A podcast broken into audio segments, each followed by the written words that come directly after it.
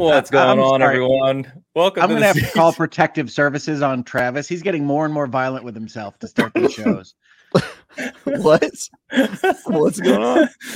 Oh my god, we didn't even get the intro done. Welcome to Bitcast 277. I'm your host Ainsley Bowden, and Travis is getting so hyped for the show that he's beating himself up as the intro plays. Oh god, I forgot you guys can see me when the camera's off. Oh god. oh, love it. Love it. I'm sitting here laughing as the intro music is playing. Oh man. What's going on everyone? Uh good to be here. It is December 17th this morning and this is our final Bitcast of 2023 as we're getting ready to take a couple weeks off after this. Uh been a very busy year, very uh tough year in a number of ways, but uh, in terms of gaming, a very great year. So uh, we're going to talk a lot about that today. Pretty casual show. We're going to be talking about a couple of reviews. Travis and and Hogue can actually uh, talk about Asgard's Wrath fully. We'll talk about his first ever 10 at IGN. I'm excited, Travis. A few other reviews, and then we're just going to have a casual conversation around uh, just 2023, gaming in general, everything that's kind of gone on, things we want to see next year and in the future, stuff like that. And of course, uh, we'll touch on Last of Us online being canceled, which you know Hogue is just excited to talk about because it's another PlayStation thing, you know. Um, before we get there, let me introduce this lovely panel here, Mister uh, Self Abusive Travis. How we doing, my friend? I'm doing well, guys. I'm not abusive. It's just it's very early for me, and I have to get my energy levels up, yeah. and so you know. My theater days, I used to give myself a quick slap on the face and get my head in the game. And I do that before the show, and I forget you guys are watching sometimes. so I'll look insane.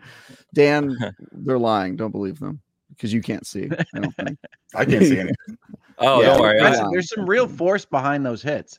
Yeah, yeah I'll, I'll, I'll, uh, I'll record it from now on, Dan. Don't worry.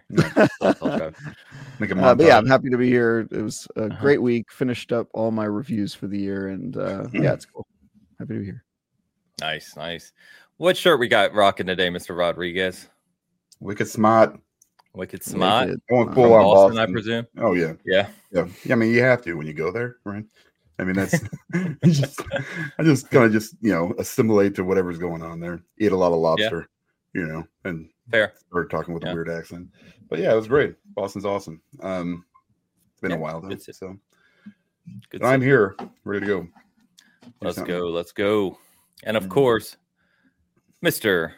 Hoglaw himself with coming off a fresh holiday episode of Lawyers and Dragons.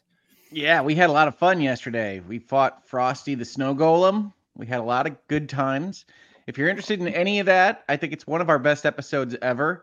Check it out on the channel. Uh, we do have it all holiday themed. There's a lot of references that our game master made to various holiday specials and whatnot. So I think you will enjoy it. We're all new characters, uh, and uh, it's a lot of fun. Now, Travis, I have to ask, as we all know on this panel and in chat, you had a stand-up comedy career. Is mm-hmm. there some stand-up comedy uh, location or show where you were backstage hitting yourself to get ready for the for, for going on? Yes, almost every show. Yeah. Okay. Um, well, live audiences can yeah, live audiences can be really, really intimidating. So yeah, I used to do um, stand up in San Jose, Oakland, some places in San Francisco, and I could be seen give myself a quick, quick uh, pick me up right before going on stage. So hey, I like it. Yeah. Get the blood flowing. Super nice. weird, dude. okay. you come out with like, like, normal, like bro, and stuff, and just yeah. You ever like claim to be normal, my dude? Yeah, yeah, it's not surprising. I can't remember who taught I mean, me that. No, not Somebody surprising. taught me that. Somebody taught like a, a, person who teaches like performance stuff taught me to do that. They were like, just like, you know, hit yourself as hard as you can, and it'll just like give a shock to your system, get your adrenaline going. So I don't know. But do you really hit Works yourself great. that hard though? It looked pretty hard. Yeah. yeah. but as hard as Travis can and as hard as I can are probably two different things. So. I'm not trying to knock myself out, Dan. I'm trying to wake myself up. You just Jeez, as hard dude. as. Dan's imagining that, uh, that sport. You guys see that sport online? Yeah, that's, in the chair. that's what Dan does professionally, you know. Yes, someone, by the way, someone asked in a comment Dan, that uh, you don't Mm-hmm. talk about what you do professionally, and I think that that's where we can go. Is that you're a professional slap boxer? Yes, sir. Yeah. That's what I represent. That's right. Those are the best. I mean, I, I will. Wow, you can bet on those. Do you know that? Just bring my. I'm parlay. sure you know that. You can bet on it. He has a like, How problem. many? Like He has a problem. Slaps He it's needs going help. to take for a guy to drop. It's hilarious. I, I, I've help. actually done it. I just watched it, and it was. Can someone hilarious. please get Dan a hotline? Um, he'll call right after the episode. No, no, no. I'm good. I'm good. All right. Uh, we got a we got a few things to jump to before we get started here. So, first things first. At two, at two fourteen a.m., Don Lionheart sent us a super chat and said, "Let us know if you can. Let us know if you can see this, or let me know if you can see this." Yeah. Yeah, Um, if, yeah. If you see this when the stream starts, let me know for the future. That's- He's Uh, got plans. He's making plans, everyone. He's got a I don't know what Don was doing at two fifteen a.m. to make us think of make him think of uh, Bitcast, but I appreciate you. You know, it's Thinking a of us. Thank Yeah, you, Don. yeah. Thank you, Don. Uh, we've got Wow. WW coming in early this morning uh, in the holiday spirit and gifting five memberships on both channels. So, Oh, thank you, Debbie, Debbie. thank you so much. That is fantastic. Always a big supporter. Thank you very much. Very generous. All right, let's catch up on the rest of these super chats before we get into it. Google Man. Christmas. Googleman. 945 still coming in before the show. Uh, Yep. With uh, the five euros, with 2023 wrapping up, what upcoming uh, trends, titles, and technologies do you expect in uh, 2024? Uh, polished off, was that 750 grams of licorice? Grams. Yeah. Wow. That's how they measure things in Europe. Yeah. Yeah, I don't know what that means. Uh, Chilla Ganilla for the win. Is that what that is? That a type of licorice? I have no idea, man. I don't know. I think Licorice he's just calling awesome. you out. I think we have to start calling you Chilaganilla. That's fine. I'll get a shirt. He's a fan, Dan. All Chili right. Ganilla for the win. Uh, the licorice is I- awesome, by the way. Yeah. Um, Googleman, thank you so much. Uh, we're going to be talking about some of the things uh, in 2024 we want to see. So we'll definitely cover that here shortly. Uh, thank you as always. Uh, Fat Boy coming in early before the show, too. Yeah, with the five pounds. Uh, uh, more noon brothers. Been a hot minute. Who's uh fighting who this week? Uh, It's remains just to a love seen. fest. To be seen. Yeah, it's it's it's the holiday. we never know. episode. We're always surprised too by the alliances that are forged and the wars that are fought. It's, it's just gonna be Travis slapping himself for two hours. Yeah. So There's a verses just on Travis's yeah, screen. gonna put it right across his face. oh my god, Fat Boy, good to see you, brother. Uh, thank you, uh, Arctic Wolf. Arctic Wolf with the five pounds as well. Hi. If you've been looking forward to a game for such a long time, but it got bad reviews, would you still buy it? Depends on what the reviews said. You say Yeah. bad reviews. What does that mean? It's it's broken. It's not fun, or it's just a four to somebody. Because sometimes when you read the review, you can say, "All right, this person cares about something I don't care about," and that's probably going to be more fun for me. Yep. Yep. Yeah. Good it's answer. Context matters, right? Yep, that's why you read the reviews instead of just looking at scores, uh, especially if it's something that you're anticipating. Mhm. Yeah. But yeah, if it if it's something where you were hoping it'd be good and then it turns out to be King Kong, then yeah, probably probably the reviews are going to save you some money there.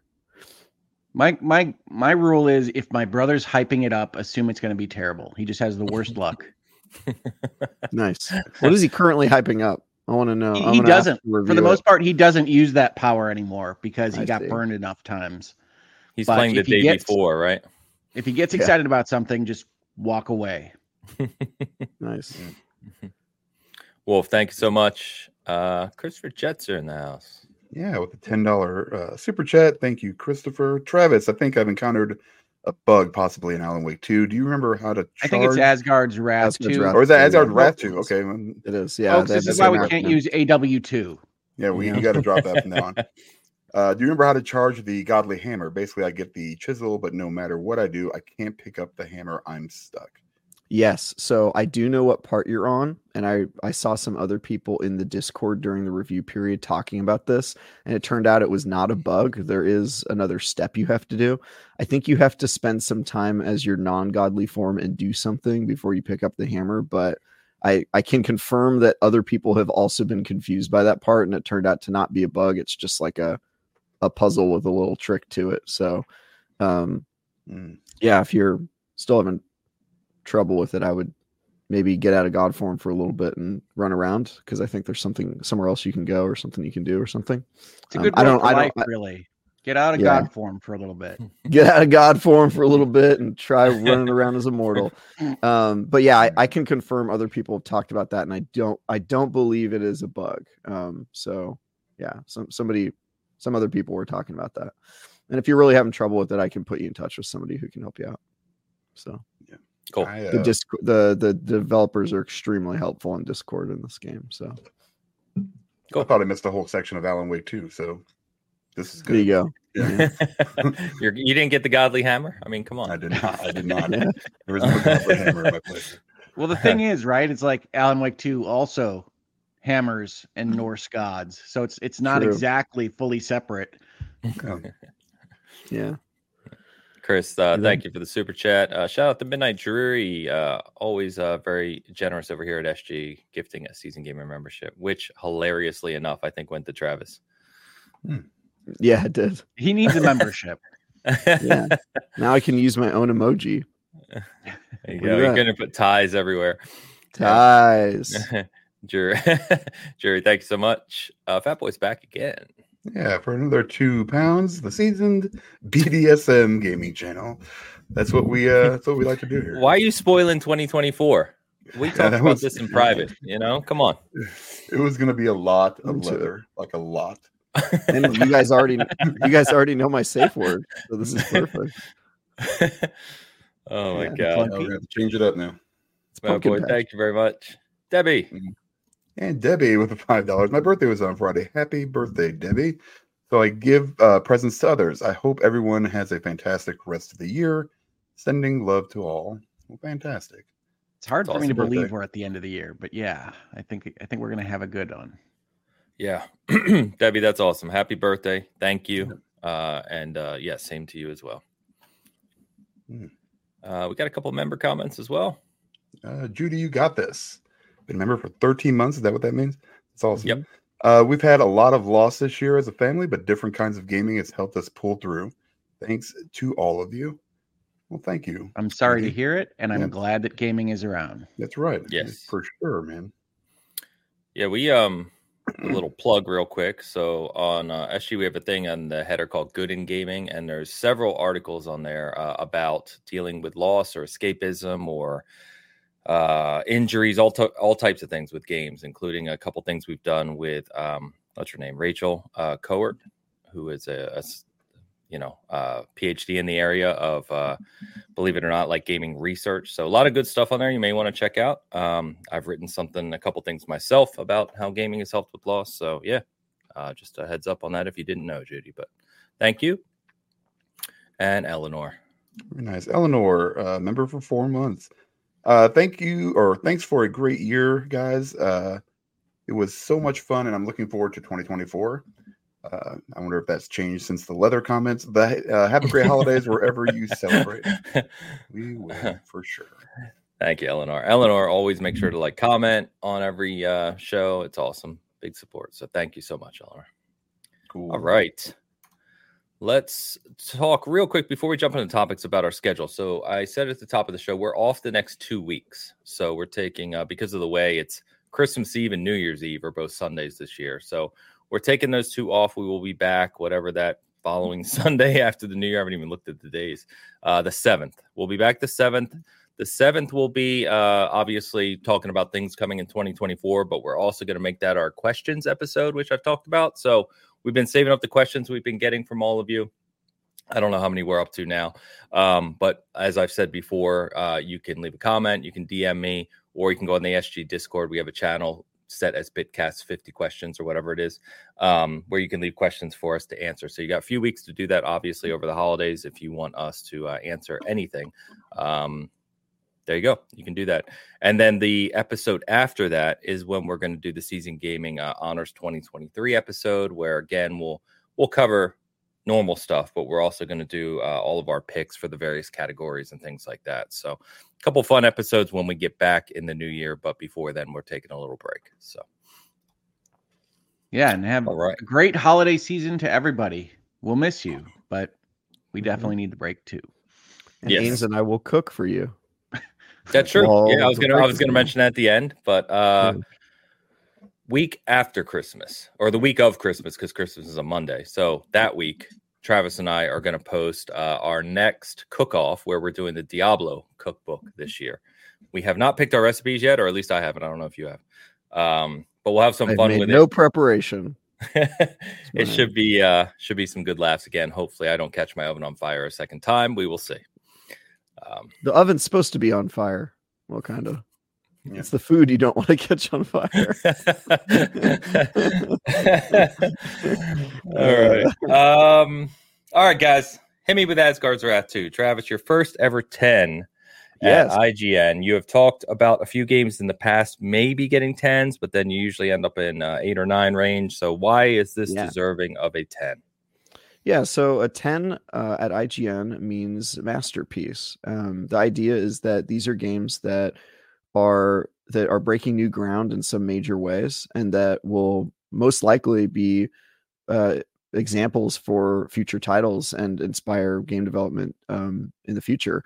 Asgard's Wrath 2 is the first game I've reviewed at um, IGN that that I think unquestionably meets that standard, which is to say that it breaks entirely new ground in the VR space.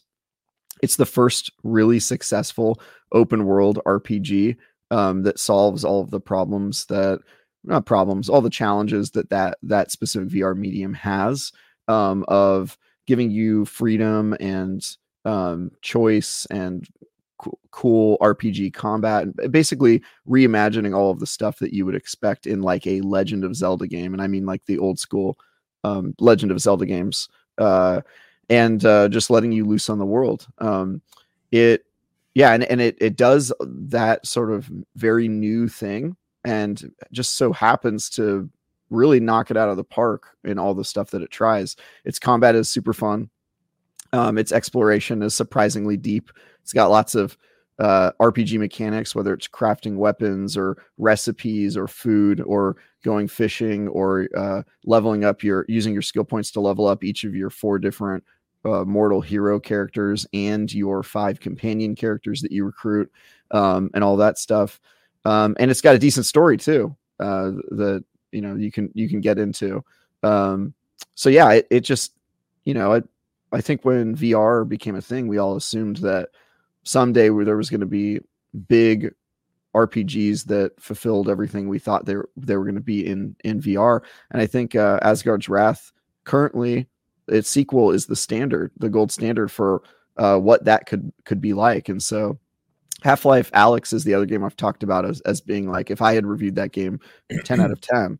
Um, and I think Half-Life Alyx is the gold standard for um, linear story focused uh, shooters, right? But it's a eight hour game. It does one thing, uh, keeps it kind of laser focused on that. And Asgard's Wrath is sort of the equivalent um, in the open world RPG space, um, and it's incredibly impressive.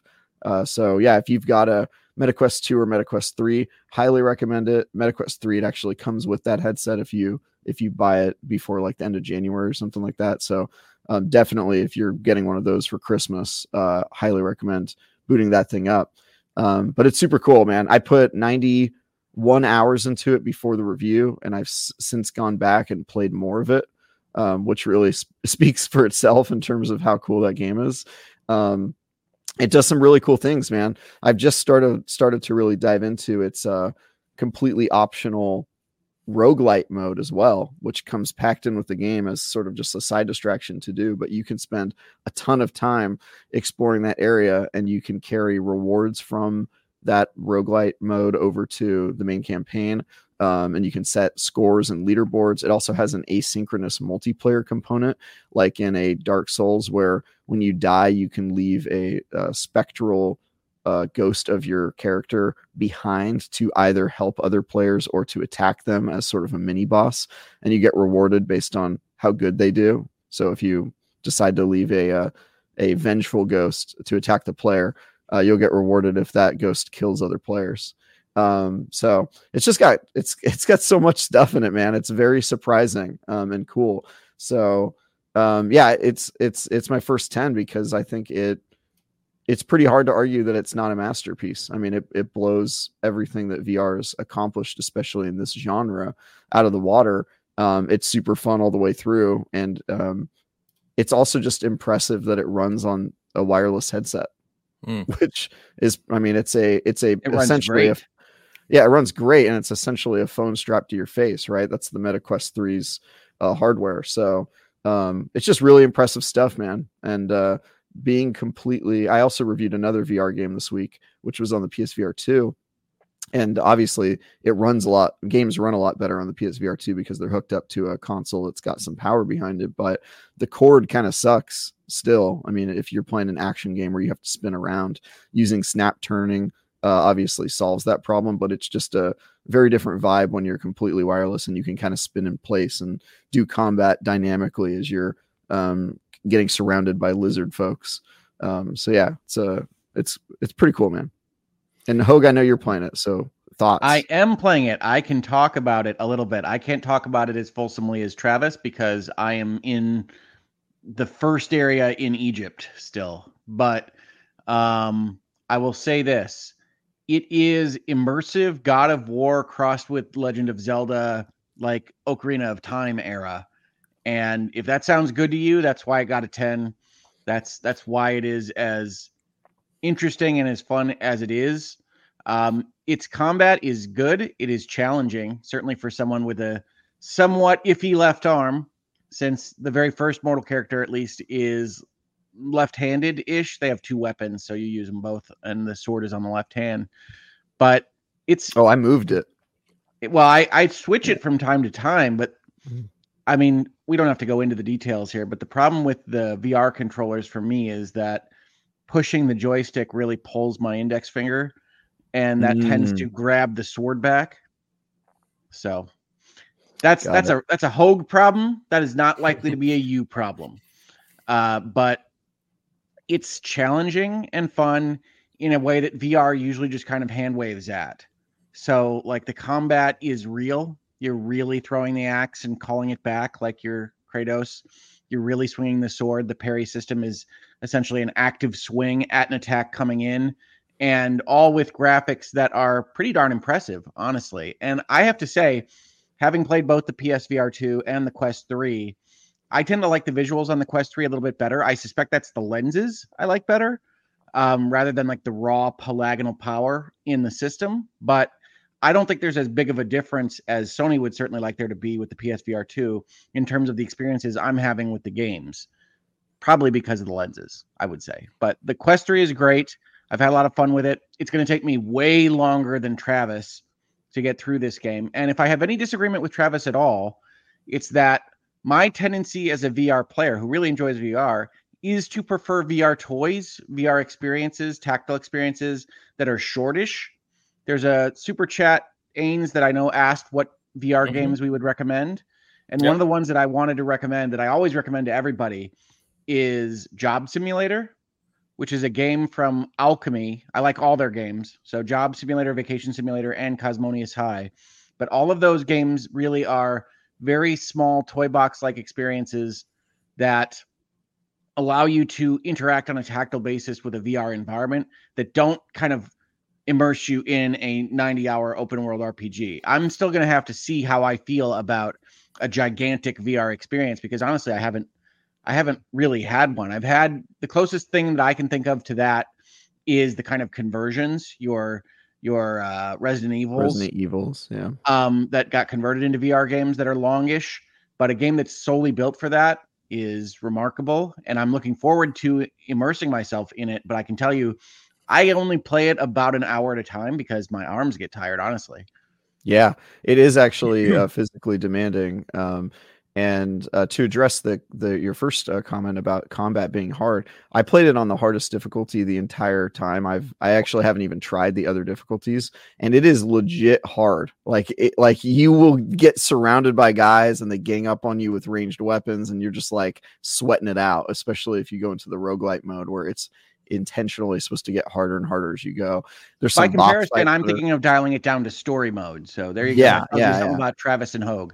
Yeah, and, and I think I think that's totally fine. By the way, Hogue, because I mean for you, it's kind of an extension of PT. I know we were talking about that uh, uh, the, earlier this week, but yeah, I, I think um, it, it's it's good that it has that option because, as you said, like sometimes combat is kind of hand waved in VR games, and it's just sort of like swing the sword, and it's kind of got like a a power fantasy vibe to it uh, that I think Asgard's Wrath eschews.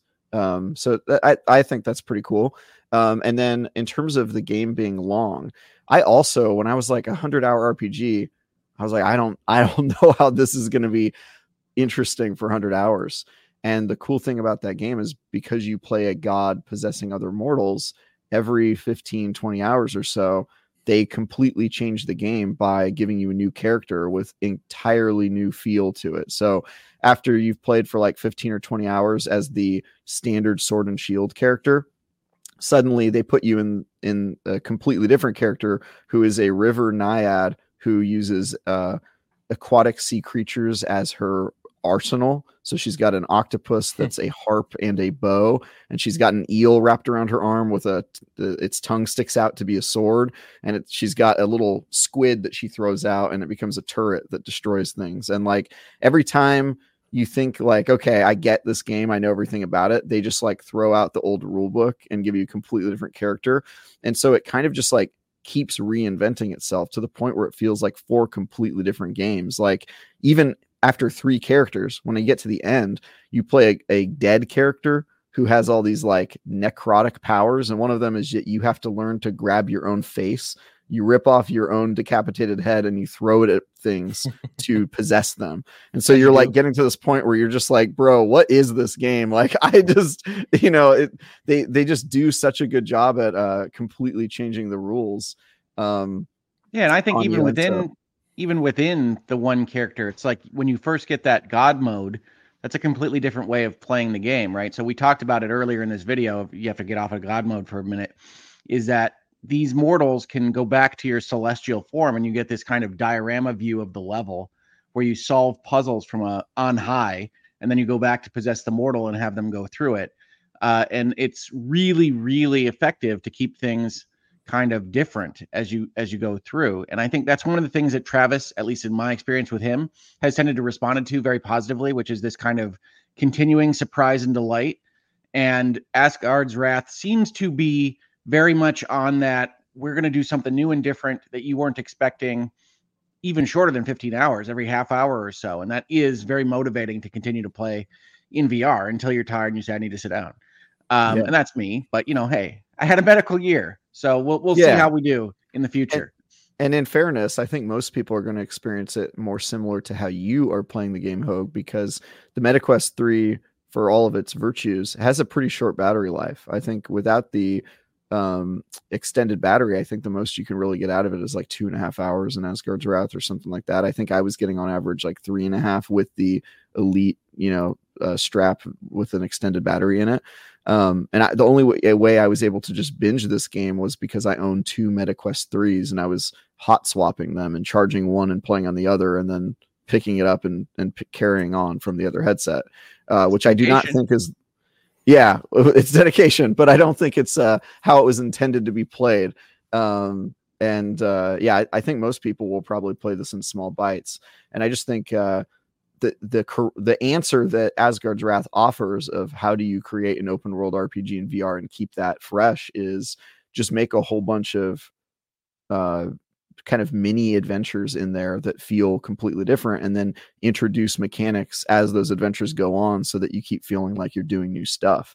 Um Cheeseworks asks is Asgard's Wrath a system seller? For me, absolutely. I mean, if you're if you're not in VR and you have to pick a headset, like I, I think uh, it's really hard to argue that um, the MetaQuest 3 doesn't have the best games right now. It's got Asgard's Wrath 2 as an exclusive made by their now first party studio, which they bought after the first Asgard's Wrath uh, came out. And then uh, it's got um, Assassin's Creed Nexus, which I think is a damn good game uh, that came out this year. Uh, and and uh, yeah, I mean they they seem to be the platform that is taking VR more most seriously, uh, whereas you see kind of like piecemeal investments from other companies or in Xbox's case, uh, none at all. And so, yeah, if you're if you're going to get into it, I, I I would say it's hard to argue against the MetaQuest three. And I mean, for me, it's a system seller. Like I would I would if I didn't already have a, a, a MetaQuest three and somebody told me about this game, I would want it. Um, so yeah, I think yeah, so. So we yeah, we've gotten uh, quite a few questions. We'll get the super chat because uh, we kind of already tackled it, but we'll yeah tackle it anyway. You're on mute, Dan. I just said I was saying that while you were saying that. so I muted myself. Uh, 200 the, the Krona again. Yep. Uh, yep I'm yep, getting the MetaQuest 3, my first VR. Can you give me a couple of must have game recommendations? Uh, not Alan Wake 2 is on the list. and of course, Beat Saber. Beat Saber. Yeah. Yeah. Um, Beat Saber, yep, that was one that was actually prescribed to me for my physical therapy. Beat Saber is a great game. Great Asgard game. Wrath 2 is a great game, but I mean, understand that it is a big investment. It is. I, I don't anticipate basically ever seeing the end, um, but I'm having fun with it, and it's immediately more compelling. I know I'm going to get in trouble for even saying this. It's immediately more compelling than than God of War Ragnarok. Um, and I say that because you're dealing with Loki again. For those that don't know any of Asgard's Wrath, it's Loki's the big trickster god, and you're dealing with him as part of the plot. I won't say anymore. Uh, and so it has a lot of things that are similar to God of War. It's clearly kind of inspired by God of War a little bit, and you feel like you're in God of War to some important extent. But I enjoy it more than I enjoy Ragnarok, and we'll talk about Ragnarok. I think as part of our conversations today. yeah, I've got a because yeah, we've got uh, Valhalla to talk about. Um, I know uh, a couple other people posted in chat too. I, I Moss one and two are always big recommendations. Great, Great games. games. Yeah, great games. Yeah. Um, Pistol I- Whip is super. To go with my recommendation of the toy experiences, which I really like in VR, I also like the diorama um, adventure games. So that's your Mosses. There's one called like um, Down the Rabbit Hole that I like a lot. Um, and these are the games where you're kind of sitting there watching events happen and you can control them with your joystick. So Moss, you're a little mouse. Uh, down the rabbit hole, you're essentially an Alice figure in Wonderland. Uh, I like those a lot in VR as well. Those are things that have worked out. Asgard's Wrath 2 is kind of a new ball of wax. Yeah. Um, I also Um, recommend uh, I Expect You to Die, numbers one through three. All right, that's You're not nice. st- If you're, uh, yeah, if you're, uh, if you're into Star Wars, there's also Vader Immortal, uh, which is a three part series that I recommend. Pistol Whip's um, a blast. Pistol Whip is S tier for sure. Uh, great game. Um, We yeah, I think about I've made a- around mini golf. If you want to just play yeah, walk about, for fun. walkabout. Yeah, Walkabout, mini sorry. Great, Yeah. great game. Um, yeah, I, I think I've made a ton of recommendations for VR in the past, but uh, yeah, there's oh god, what's that? Red Matter, Red Matter one and two. Great games. Those. Um, I did. yeah, Uh, I, I forgot to tell you. I did download Nock, the competitive like nice. uh like Notch, Rocket League yeah, like game with the bow and arrow. I was I was playing that uh, last week. It was pretty cool, man. Yeah, that's a cool game. Uh, and then also, uh, you actually can play um, Half-Life Alyx on your Meta Quest. You just have to have a PC to. Jump through some hoops. Yeah, you got to jump through some hoops, but you can actually play it on your Quest, and you can play it wirelessly using um, Steam's got like a VR wireless link that can link to third-party headsets, and then uh, also the MetaQuest has its own like uh, PC wireless link thing that you can use as well. So, you know, you have to have a PC to run at, um, Half-Life Alyx on it, so that is a barrier. But if you if you have a a PC available to you, that opens up a lot of doors certainly to other stuff you can play that is outside of the uh, MetaQuest ecosystem. So, My number one recommendation continues to be Job Simulator. I like that as a entry point into VR and seeing what you like. It simulates multiple different jobs, so you get a lot of different toy spaces to interact with. Um, and it's one of my favorites. Sorry, I am uh bouncing through a bunch of different browsers here. So someone, uh, thank you, Marvin, for the super chat. Appreciate you.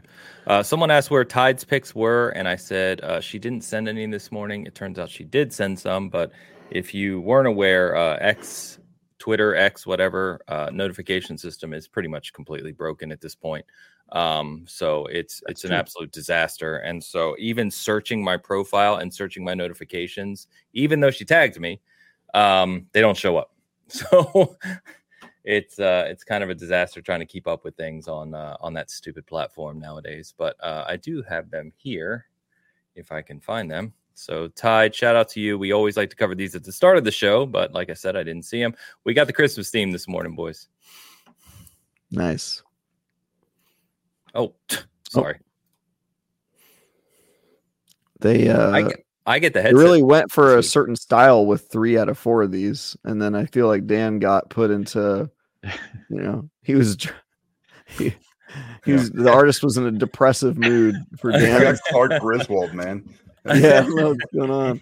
He look he Uh, looks like uh Walter White during the holidays. It's a pretty Yeah. good look for him. Good Yep. for him. I like that behind Hogue. You know, it is a bear, obviously, but I'm picturing it as the gingerbread man is back uh, to haunt Travis Oh, God. another week. I'm glad that you guys enjoyed Gingy. I forgot about that thing. Yeah, no, I'm I'm looking uh, like not a child. I've even got some facial hair. Looks like a chin strap, which Super is weird. I don't know. I don't know how I feel about that. Um, I'm also holding coffee. It looks like, which is also not like me. That's one hundred Uh, percent. just assume it's herbal tea. yeah. I can't. I don't drink that either. Yeah. uh, the tie over the sweater. I like it. I like it. yeah, they really went for it there, didn't they?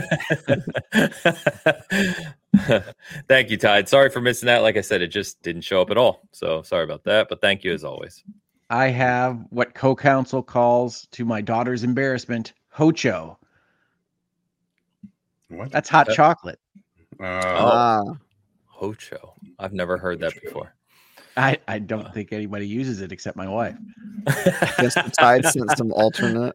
Uh. Tide's alternate picks are always fantastic too. Hilarious. I just look like I'm unhinged. Why didn't she choose that one? We wonder. Why indeed? Um, Well, uh, so Asgard's Wrath sounds amazing. So that's great. Uh, thank you for that. Um, I'll touch real quick on Ragnarok Valhalla. Uh, so this is the free expansion for God of War Ragnarok that released, uh, announced at the Game Awards released this week or last week. Um, Alex reviewed it for us. I think the most surprising thing about this is I edited his review on Thursday or Friday. Was um, it seems like a lot of people are going into this, and if you read the reviews, it's completely not what was expected. So they sold this as a roguelite free mode, basically, that they added to Valhalla, which it is from his review.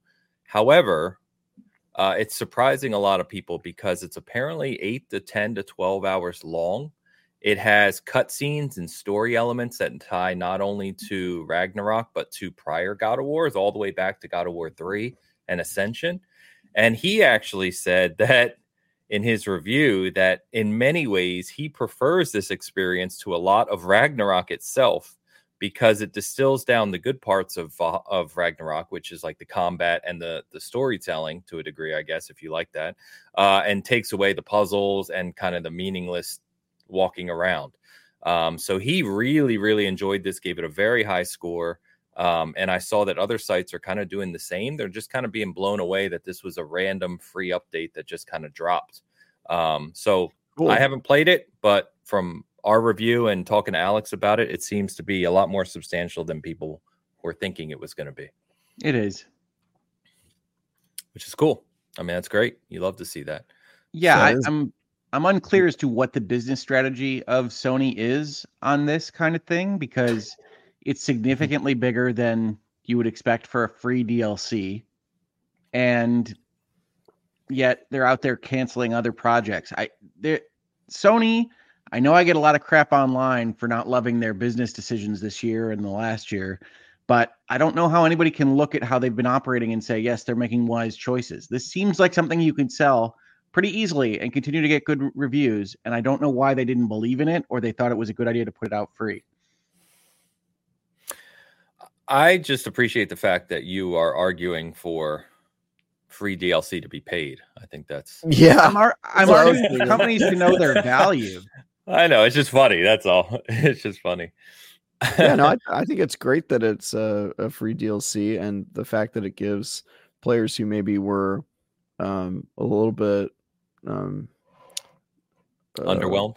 tested by the stories, kind of pacing to play a, a version of it where you can kind of get rid of that because I'll be honest, I still haven't finished that game. It's on my list of things to finish over the holiday, but like, I- yeah, I mean, I I kind How of far stopped. are you? Do you know? I got to the part where um, I still don't want to spoil anything. I'm playing as a what I was- different character, and it's boring.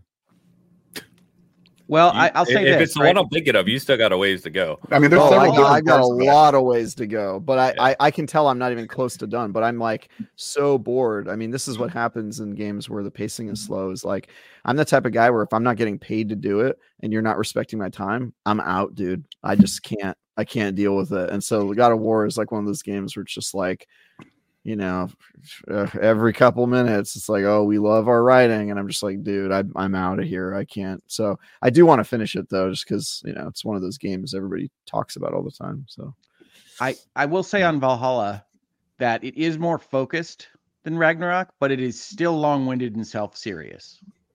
Uh, the No. cutscenes are still long. They're still overly written, and you better care about these people because otherwise you're not going to be super engaged. And it's a mm-hmm. lot more storytelling and cutscenes than you would expect for what amounts to a kind of little Hades roguelike thing.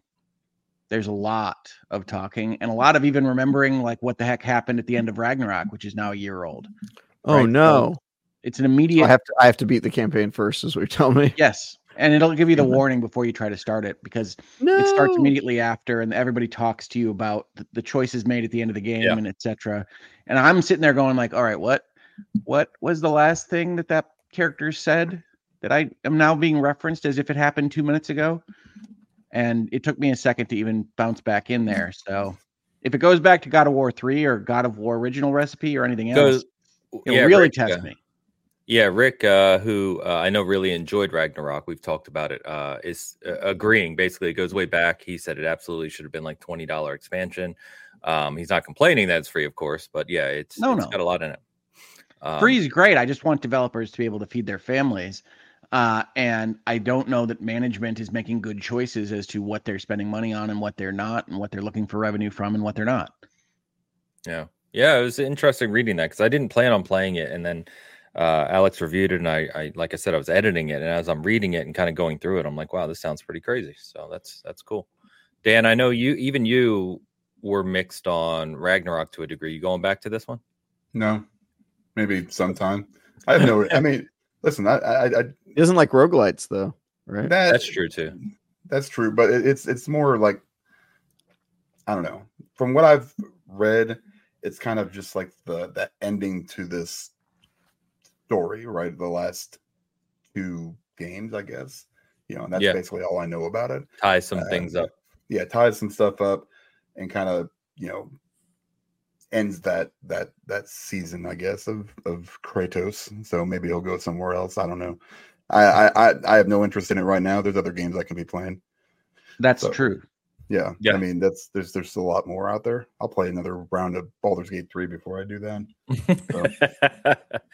Fair enough. Well, you have started, and we talked about this before the show because I know when Starfield released and the three, me, Travis, and Hogue were playing it, uh, you were waiting, but you said you jumped into Starfield uh, a couple weeks ago. You've got about 40 hours into it now.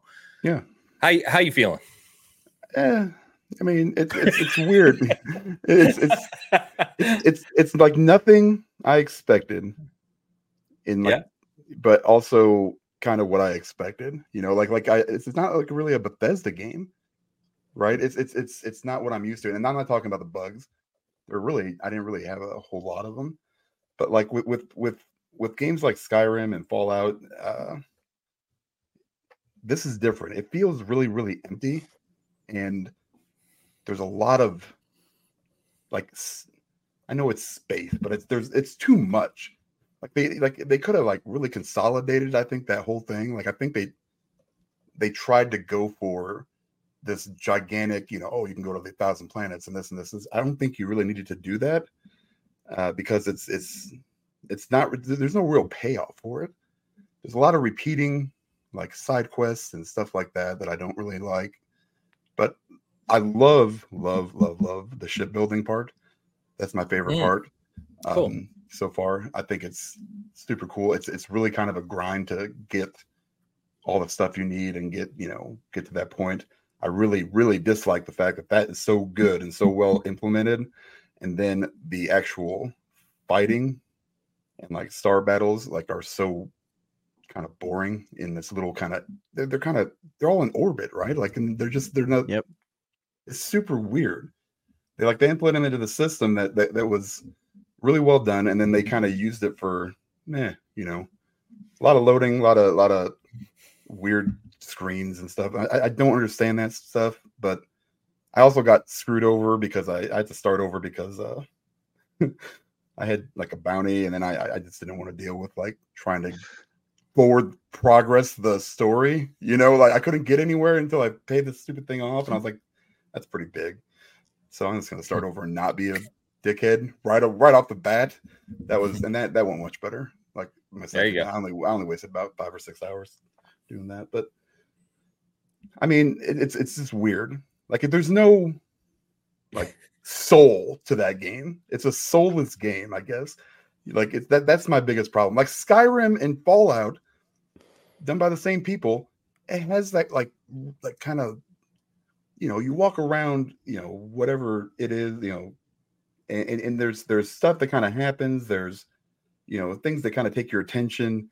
There's other stuff like that. There's and it just doesn't have like an atmosphere that is is that I'm used to with Bethesda games you know, and and like I don't know, man. It's just there's something missing from it, and I'm gonna keep playing and I'm gonna keep pushing and and keep going, but it's just it's just kind of hollow at the moment, which sucks because this is my December game. Eh, yeah, I was gonna say like you got a couple weeks before we come back, so I'll be interested to hear where you're at when we get back from the holiday because I've got about 40 hours in it and I want to go back to it at some time. Um, and I've talked about really enjoying my time with it. But similar to you, feeling like I think when we did that question a few months ago, right? I said, if I could have made any choice this year on a big game, it would have been that Starfield would have had maybe, you know, three to five planets that were fully fleshed out, big yes. open world areas rather than this kind of hopping to mostly barren places with a few cities spread throughout. It's it just it feels disjointed, I think is the word I use to me. Um, that doesn't make it a bad game. I actually really enjoyed my time with it, and I want to go back to it. And I think, as with most of these games from Bethesda, it's probably only going to get better and better over time, which is awesome. Yeah, I think um, so. I think this game will be played for years and years, like the rest of their catalog. But it, it, I, I wanted to ask you because I have such, there's such a huge dichotomy of of opinions about Starfield. Uh, and it, it, just feels like you know there's so many there's people that are down here there's people that are way up here and everything in between and i love talking to people about it because i was talking to wally our my buddy over at uh, nerd chat early in the week and he it's a 10 for him. It's like his favorite game of the year. He's got like hundreds of hours into it absolutely adores it and you know that's great that's fantastic and then um you know you talk to other people and it's like man i didn't dig starfield at all and they dropped after maybe like 20 hours and it's just it's such a huge kind of ambitious game in many ways, uh, it, it just strikes very differently for people. Um, so yeah, I think I think they, they they they did too much, which sounds stupid, but there is there's a point where you, you don't have to keep pushing and understand what they want to do. This is not Skyrim in space. You know, I don't even know if they actually sold like that, sold that, or if that was you know more like media outlet stuff. But it's not that. It's it's it's I don't feel as connected as I'd like to to everything that's going on because there's so much of it and it's just all over the place. All over the place. I mean, even I don't know, man. Like I've seen the same like outpost and done that same mission like probably five times.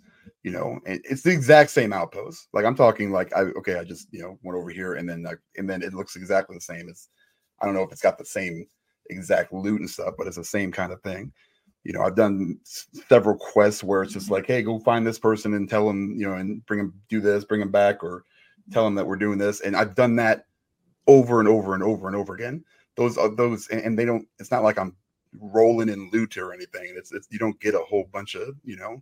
There's just no. There's not that thing like when you play like Red Dead Redemption Two, and I hate to compare the two, but I mean you know like if something happens while you're riding your horse somewhere, it's just kind of like oh hey look this guy got bit by a snake. I'm gonna go suck out the poison and you know later on you find him and he gives you a free gun. You know it's it's stuff like that.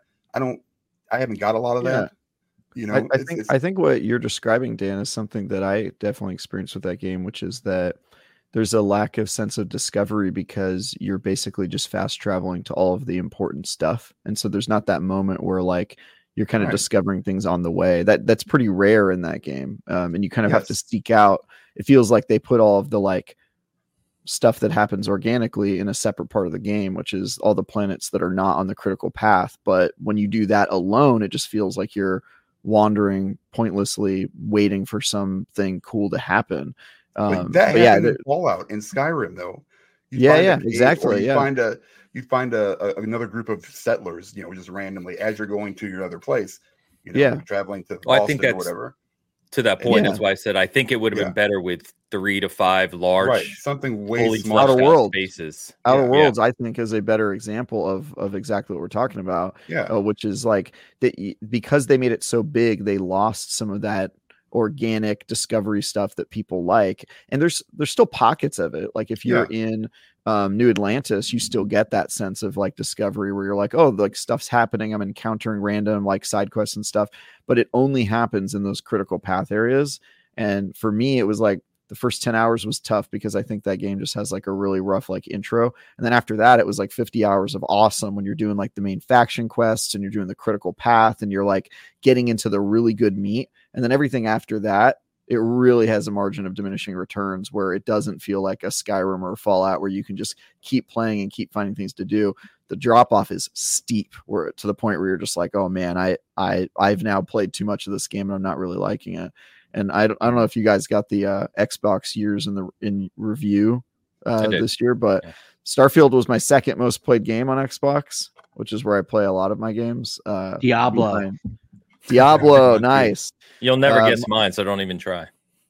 Uh, Halo Infinite was his number one game.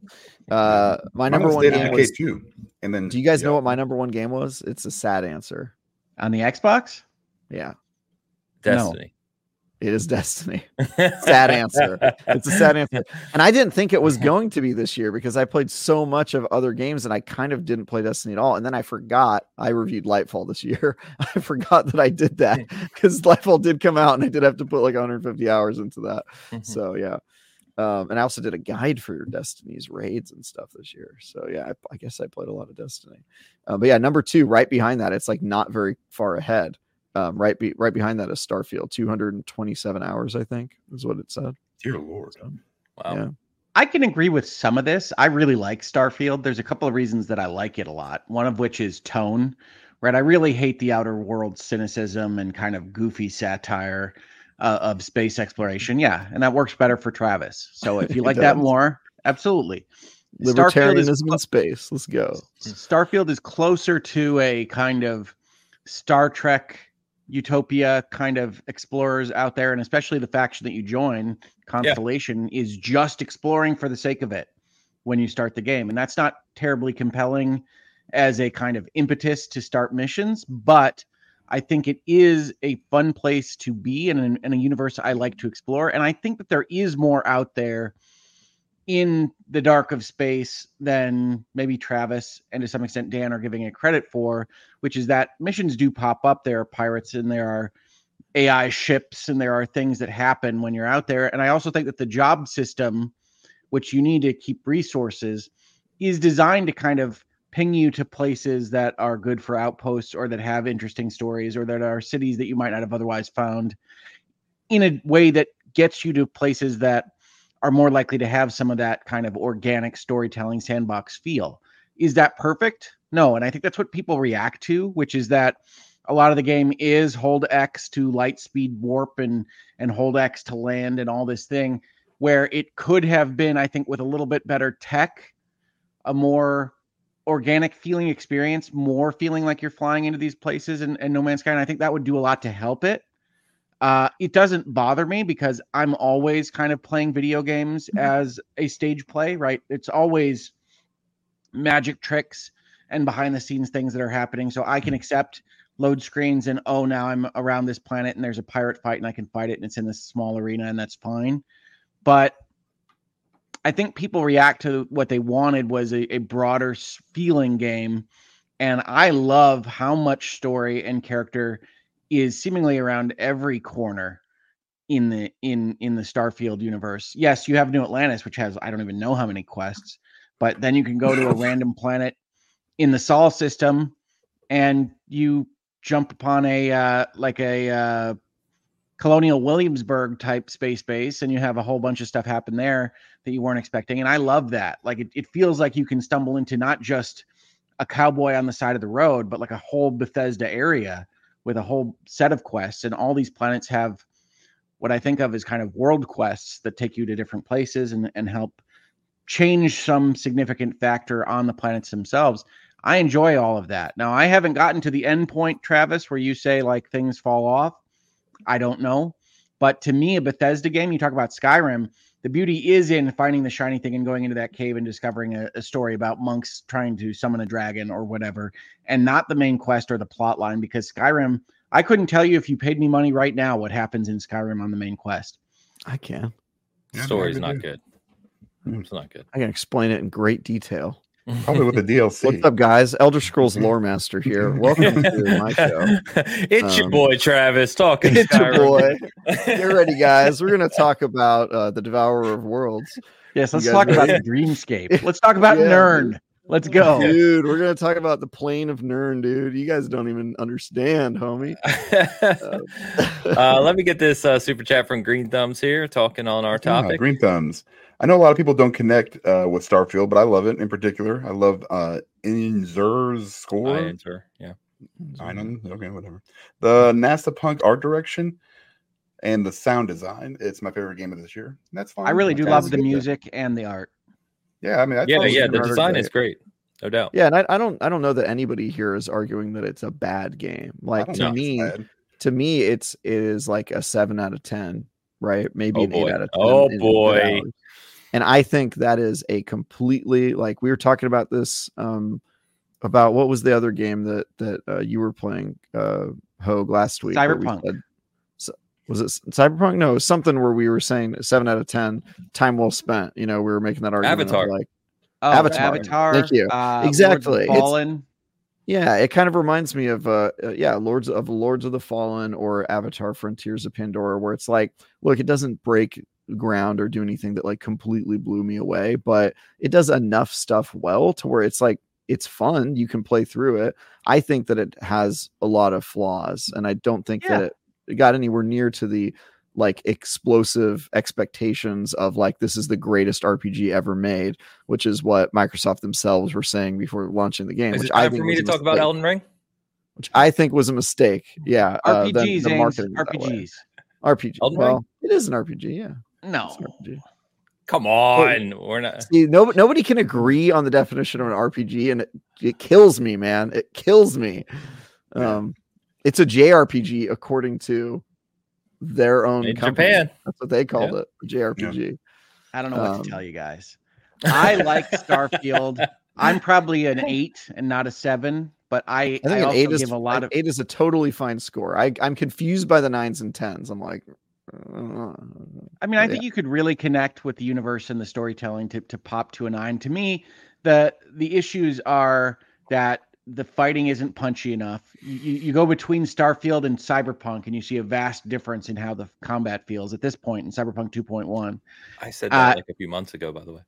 Yeah, well, it's the truth. I- i- If you Yeah. bounce between those games, you're like, oh right, like that's gunplay, and then you go back to Yeah. Starfield, and you're like, well, that's kind of a laser pointer, and then the pirates fall down, which is fine.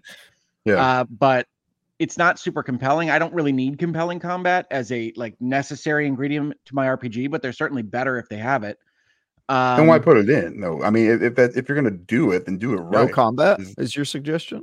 I mean, No, I mean No, Dan's understand. right. I mean, but If- they did their best. I don't think that they deliberately had it be less punchy than Cyberpunk and, and not as effective as other shooters. I, I I just think that's where it wound up, and I think that's a justifiable reason to say, well, that's not as high a score that I would like. I also think that they had trouble with the user interface and the clunkiness of the colony building and the ship building. I'm glad that you really connected with it, Dan. It is freaking Yeah. hard. I feel like I need to take a course. I in it. love the shipbuilding, but you do have course. to It was- learn it. You have was to you have to take like a. Excel course. Did you watch my guide, Dan? I did. I sure did. Yeah, Oh, well, that's look at why you like it. I, I have to watch Well, I mean, Travis's guide. I You have did all the Travis work again. for him. It was it is frustrating to learn, but It like is- once it is you learn it, you're like, this is pretty good. I kind of dig it. It's nice. Yeah. See, and I this is nothing against Travis. I don't like guides. I don't like the concept of having to need outside material to work with your game. I, I no one likes either. guides. You know what I mean? Guides are a necessary evil, but they it sucks that they have to exist, and usually it's a shortcoming of like game design or explaining how your game works. And yeah, it's not great if you need them. So so while I was playing Starfield, I was gonna Thank in you. Green Thumbs, for the super chat, by the way. Yeah, Yeah. thank you very much. Appreciate you. I like I- I- Starfield a lot. I've As long as we're adding to my pile of things that I can get yelled at for in this episode, I like Starfield a lot. yeah, don't do it. I played uh I've been kind of saying I've been playing playing Everspace 2 kind of Oh, okay. here and there. Came out this year. So I've been playing kind of playing it side by side and I finished it the other day. It's probably top 5 this year for me now. It's, Nice. it's such a fun game. Like like I love space combat. That's that's my biggest, you know, one of my favorite, you know, genres is that like free space or free space 2, those those old games. Uh, Embrace X-Wing closing versus- the chorus studio made me unhappy. Yeah. You Hmm. know, uh, with uh, Corvus. X-Wings, TIE Fighter. Did you is- say this Corvus? You're Corvus. killing me. And I love that people pronounce it that way when they read it. And I'm like, play You the guys, It's are, the you Latin guys are- too, you guys are tagging in constantly here. Chorus. Oh, you're talking about that? Yeah, that one was fun too. That game was fun too. I know what you're talking No, about. But Angel's this one- just mad one- at us talking over each other and Yeah, messing well, things alright. up. What are gonna do? But it's it's it's it's kind of got it's got you might like it. Ains. I don't know how much you like space battle games. It's got kind of some ARPG elements, Eh, some Diablo like stuff, a little bit division stuff. Uh, you know, you got to mix and match your systems, different loot levels. Uh, I don't know Everspace 2, Dan, because I haven't played it much, but Everspace 1 was a straight up roguelike. is not Is Everspace that. 2 not? This not? is like a this is more of a hub, open world hub, kind of like there's several different u- or uh, systems in this in this you know world that they have, and uh, it's story it's story driven, uh, kind of random events happening, a few side quests. Uh, just it's it's not very there's not a ton to it. It's not very big, so it's a really easily you know taken in game. Uh, if you like that kind of game, which I do. So I do. Bring it- it back was Colony awesome. Wars, Sony. yeah, Colony Wars. Bring it back. I don't know what that is. I don't know what Colony Wars is. I don't know if I ever played Colony Wars. will Maybe you I take have. Last of Us 3 instead? I will not. Instead so- of Colony Wars? No. What about Last trade of it Us 2 two again? Yeah, yeah. If but, you said um, Hogue, do you want Last of Us Part 2 remastered or Colony Wars remake? I mean, it's the easiest choice I could possibly make. Obviously, Last of Us 2 remastered. Yes. That's how Hogue rolls. Yeah, of course. I zig when you think I'll zag. Look, Hogue just want he he's really unclear, and I think he's made this. I think he's made this apparent on many episodes of Bitcast. He's not sure if revenge is a good idea, and he needs he wants to play a game that will say definitively it'll, it'll take a stance on whether or not you should you should take seek revenge on those. It's not that I have a problem that Last of Us Part 2 takes a stance on revenge. It's that I have a problem that it thinks it's taking a a a stance no one could have thought about before and feels like it's very important to pat itself on the back for revenge. Hard agree. Look. Hard agree. This Yeah. is true. This is true. No game or really any media has talked about revenge really at all. I think it's probably Never. a completely new evergreen topic. And I I think they knocked it out of the park, guys.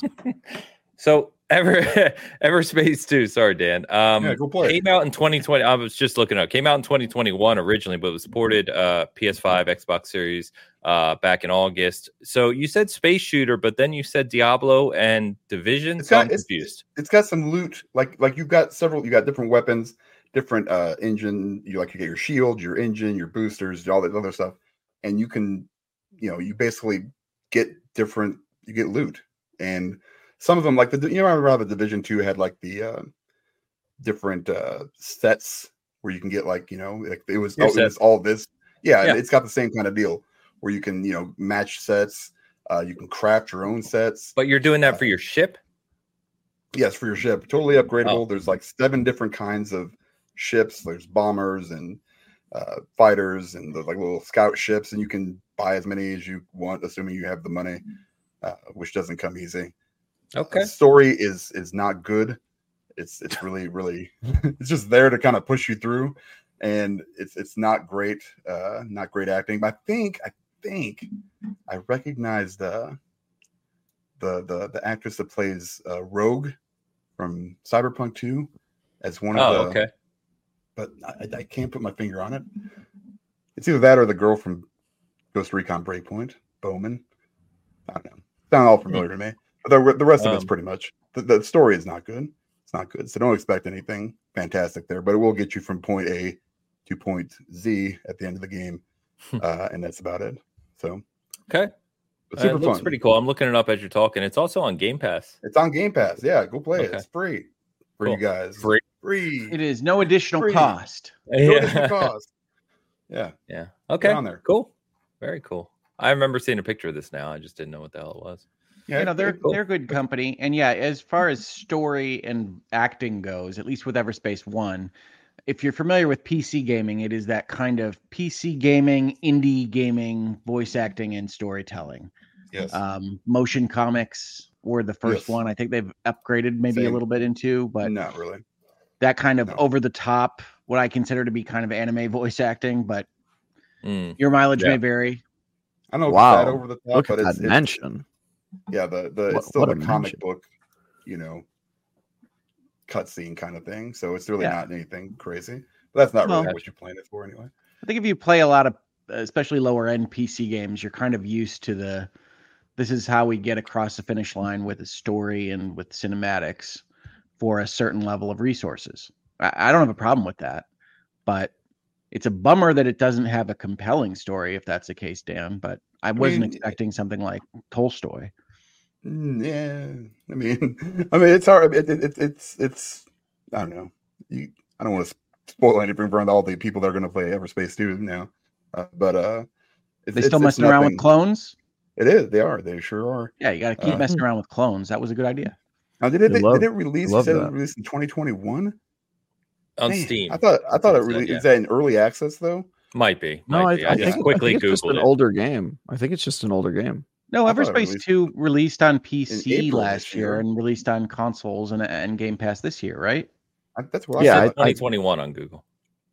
Oh, Yeah, that's well, it might be 21. I mean, I I I hadn't played that game a while ago, but also I I feel like I have time dilation the past couple years. So many. yeah. You're no never doubt. playing Yeah. games when they come out, though, Travis. I mean, like let's let's be honest. That's Travis true. idea I, I don't think come I out. played that one before it was out, though. I don't think so. I don't think I covered it. Um, is the So it loot released system on good? Windows on 2023. What are you looking at? You're gonna ever You said Windows, Steam, Steam, Steam, Steam. No, it says PC April 6, 2023 on their Wikipedia. Maybe I'm wrong. I can't pretend to know. I yeah, it doesn't matter. But loot system good? I mean, it's not as deep as you know Diablo and Sure. Division 2, obviously, but it, yeah, it works. It works great. There's like five or four different you know, rarities. is it good? Yeah. It works. Yeah. It works. I mean, it's It perfect. does not break. it, it's it's it's it's it's more like it's more uh-huh. akin to like okay that one's got better stats i don't really care about everything else like what He's right. It is. was early access. I don't remember So- that. and then you know you know it's it's the pink blue green gray you know that's your that's your tiers you know rare ultra rare i don't know what the hell it is Yeah, you, you, you've, you've pretty much lost me at this point. yeah it's not yeah i mean it's, it's you're, you're not going to get you know they're trying to do maybe two different things they shouldn't be doing but it works Yeah. it's fine Okay. It's and the, works. here's the best part of it: the combat is really, really, really good. The space flying is really, really, really good. Okay. that part of it is excellent.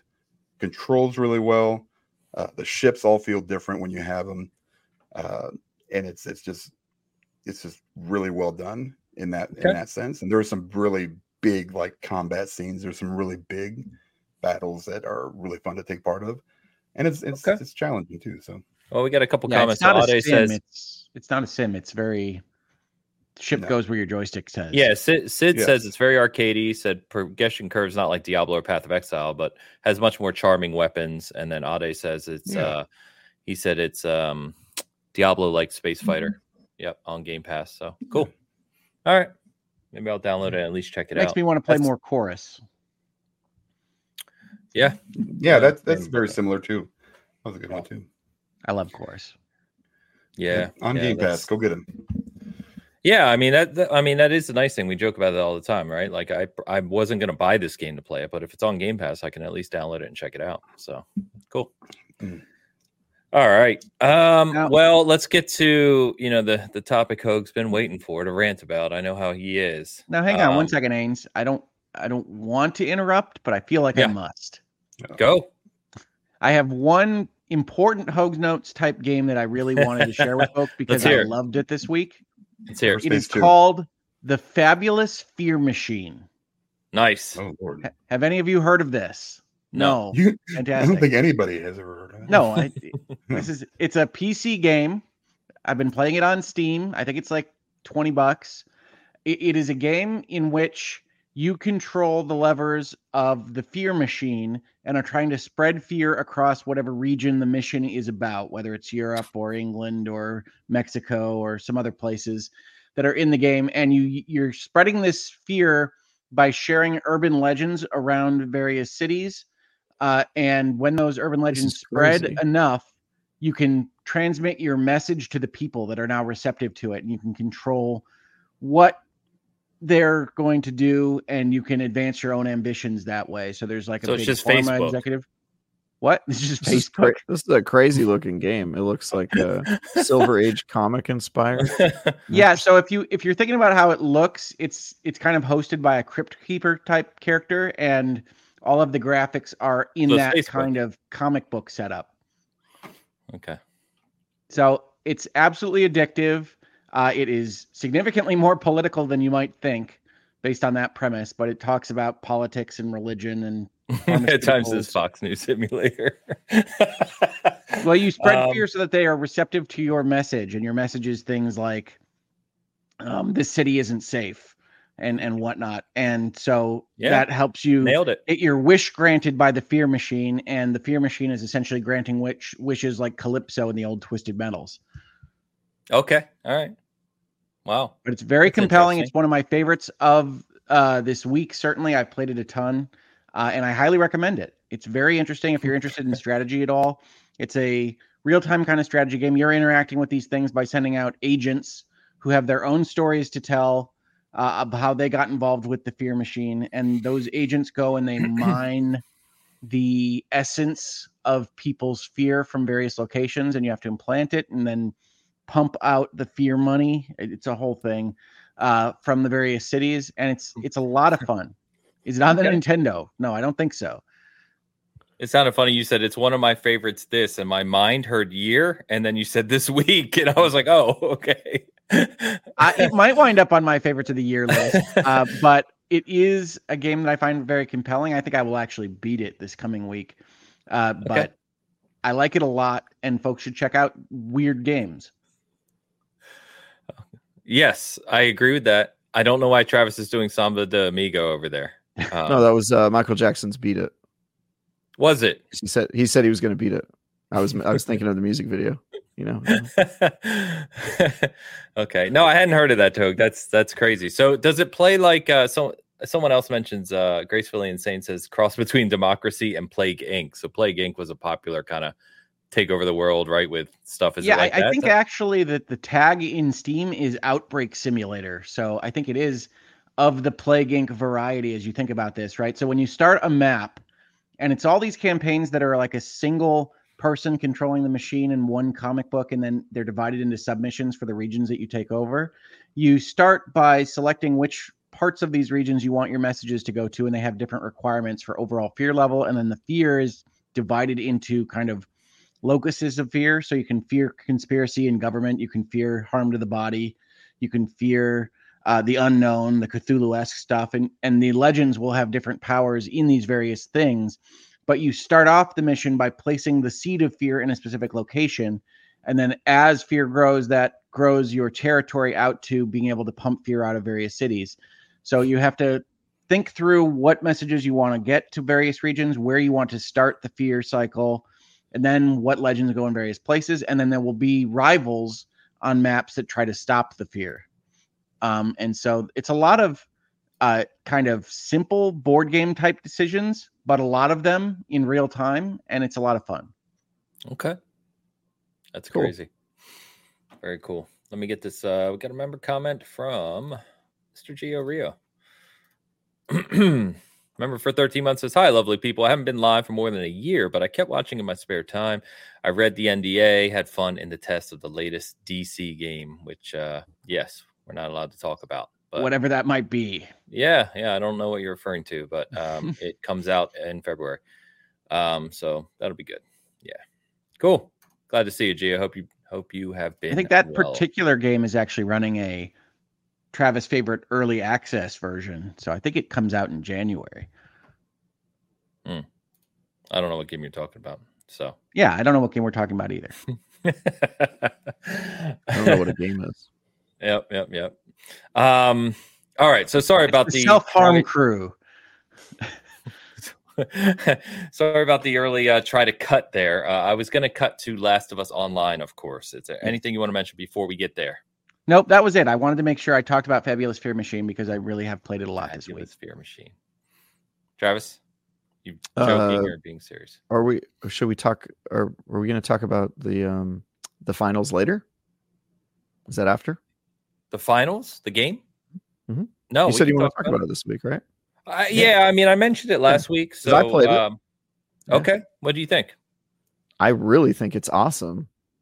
I was kind Yes, of it very impressed by it. Yeah, it's a cool, Yes. cool ass game. Um, so yeah, I've been playing a little bit of that, uh, which uh, you know, I that was not on my radar at all. By the way, Ains, like I found out about it at the Game Awards. like I was like, Excuse me. what? I've been telling you about it for a while. I mean, I don't listen that well. I know, Um, I know. so yeah, I uh, I I just don't. I I feel like maybe you mentioned it, but I just don't remember. I don't. I just I don't know why it didn't.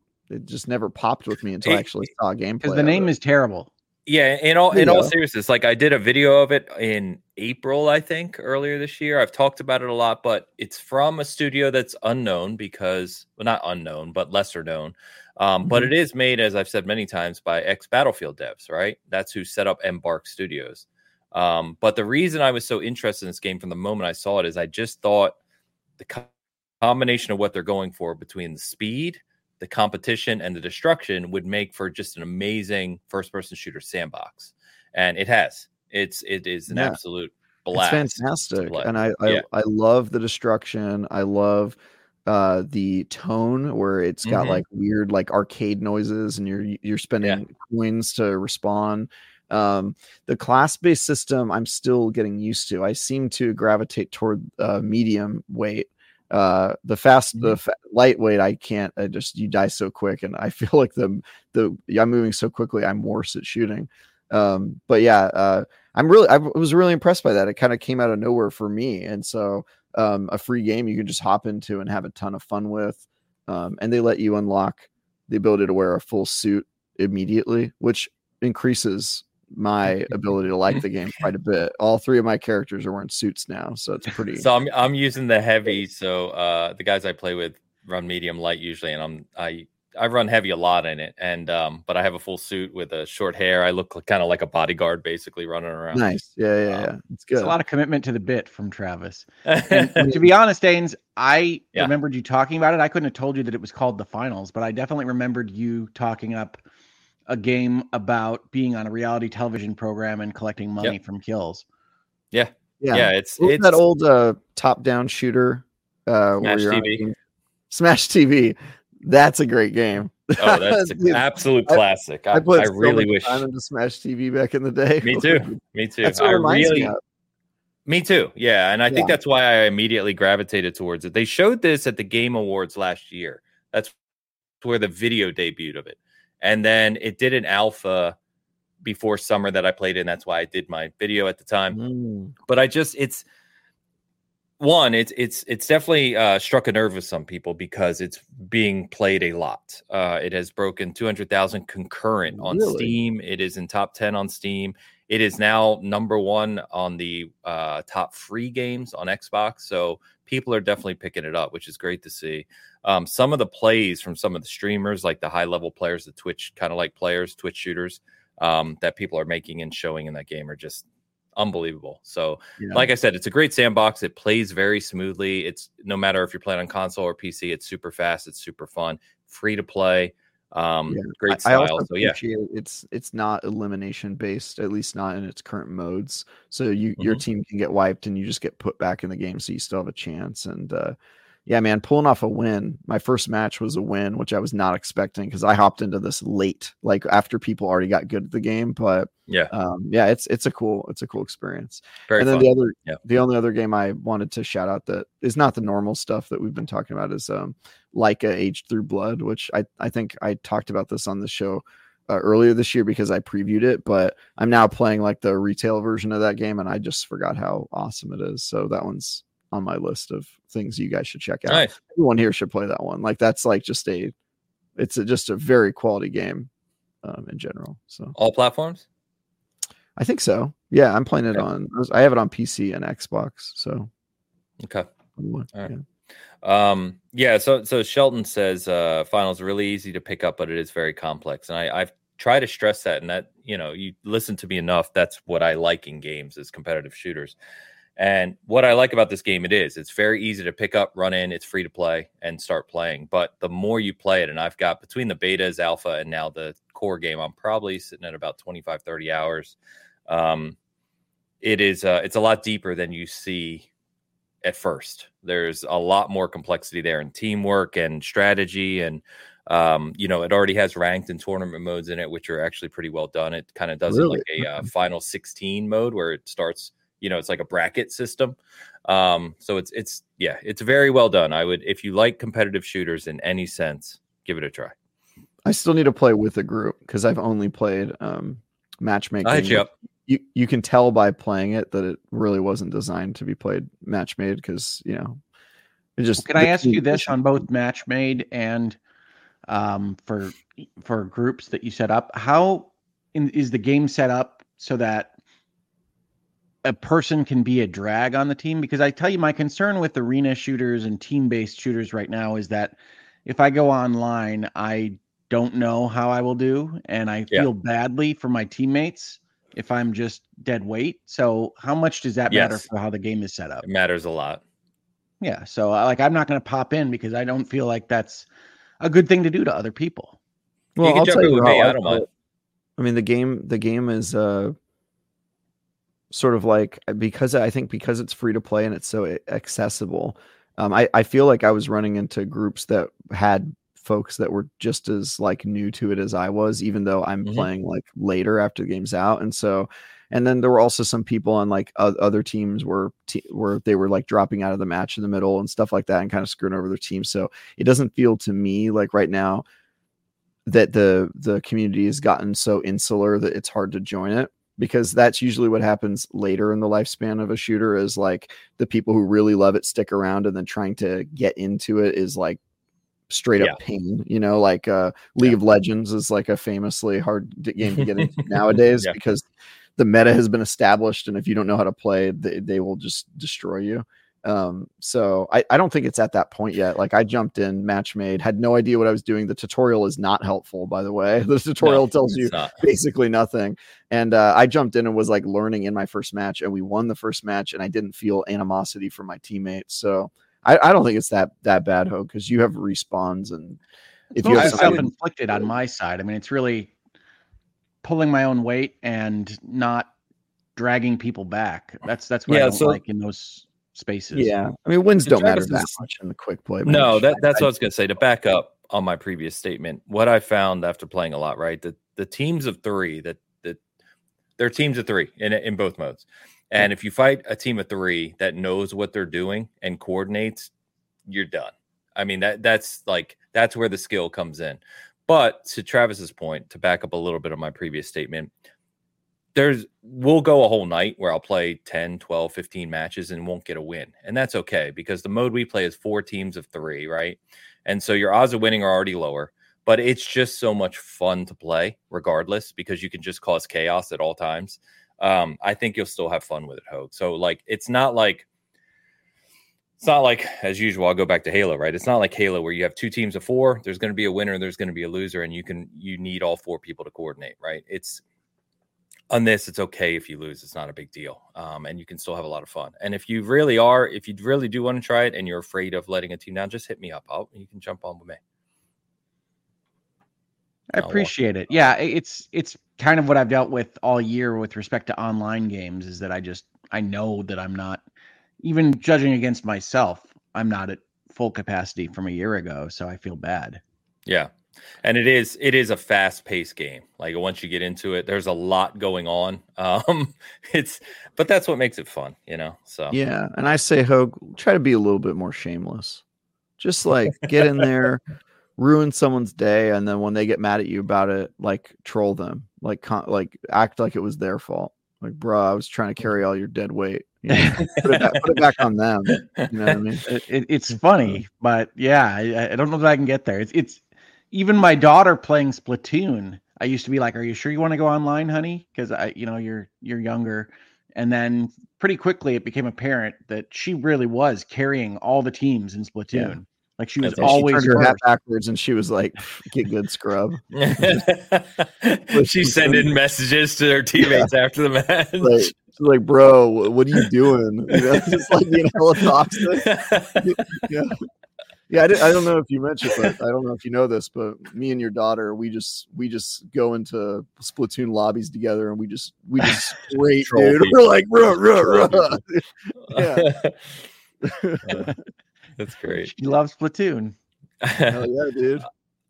Um, yeah, I'm probably going to write up a review of the finals just because I've played so much of it at this point. I love it so much. I did see IGN did a review; they gave it an eight. I think that's, I think that's probably in the ballpark of you know. I think I can see that for sure. I don't know if I'd be. It's definitely high. I just don't know how high.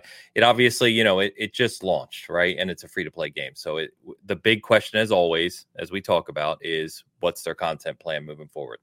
They have released content plan because I think the I think the main thing if I were reviewing it that I would knock it for is it is very light right now. it is very light. Maps and stuff yep. like that. Yeah. Yep.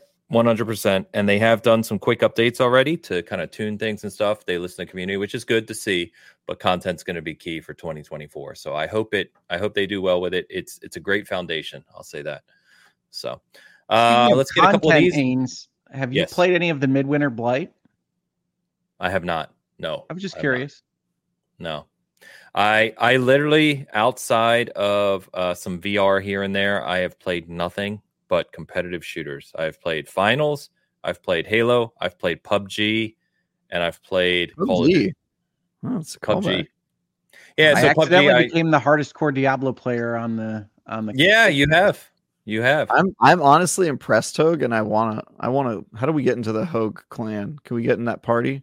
Uh, yeah, we can get an invite. Are you in a clan? Uh, well, I'm in with my brother. This Is just two, you two? Two heroes are better than one. Yes. We have, a, we have an SG clan. No, don't listen to Travis's clan. His clan sucks. My clan. We have an SG clan. Diablo devs in it. um, we're the intergalactic gentleman. No, we're the de- very demonic gentlemen. I think that's our our clan. Yeah, but what's the clan name? There you go.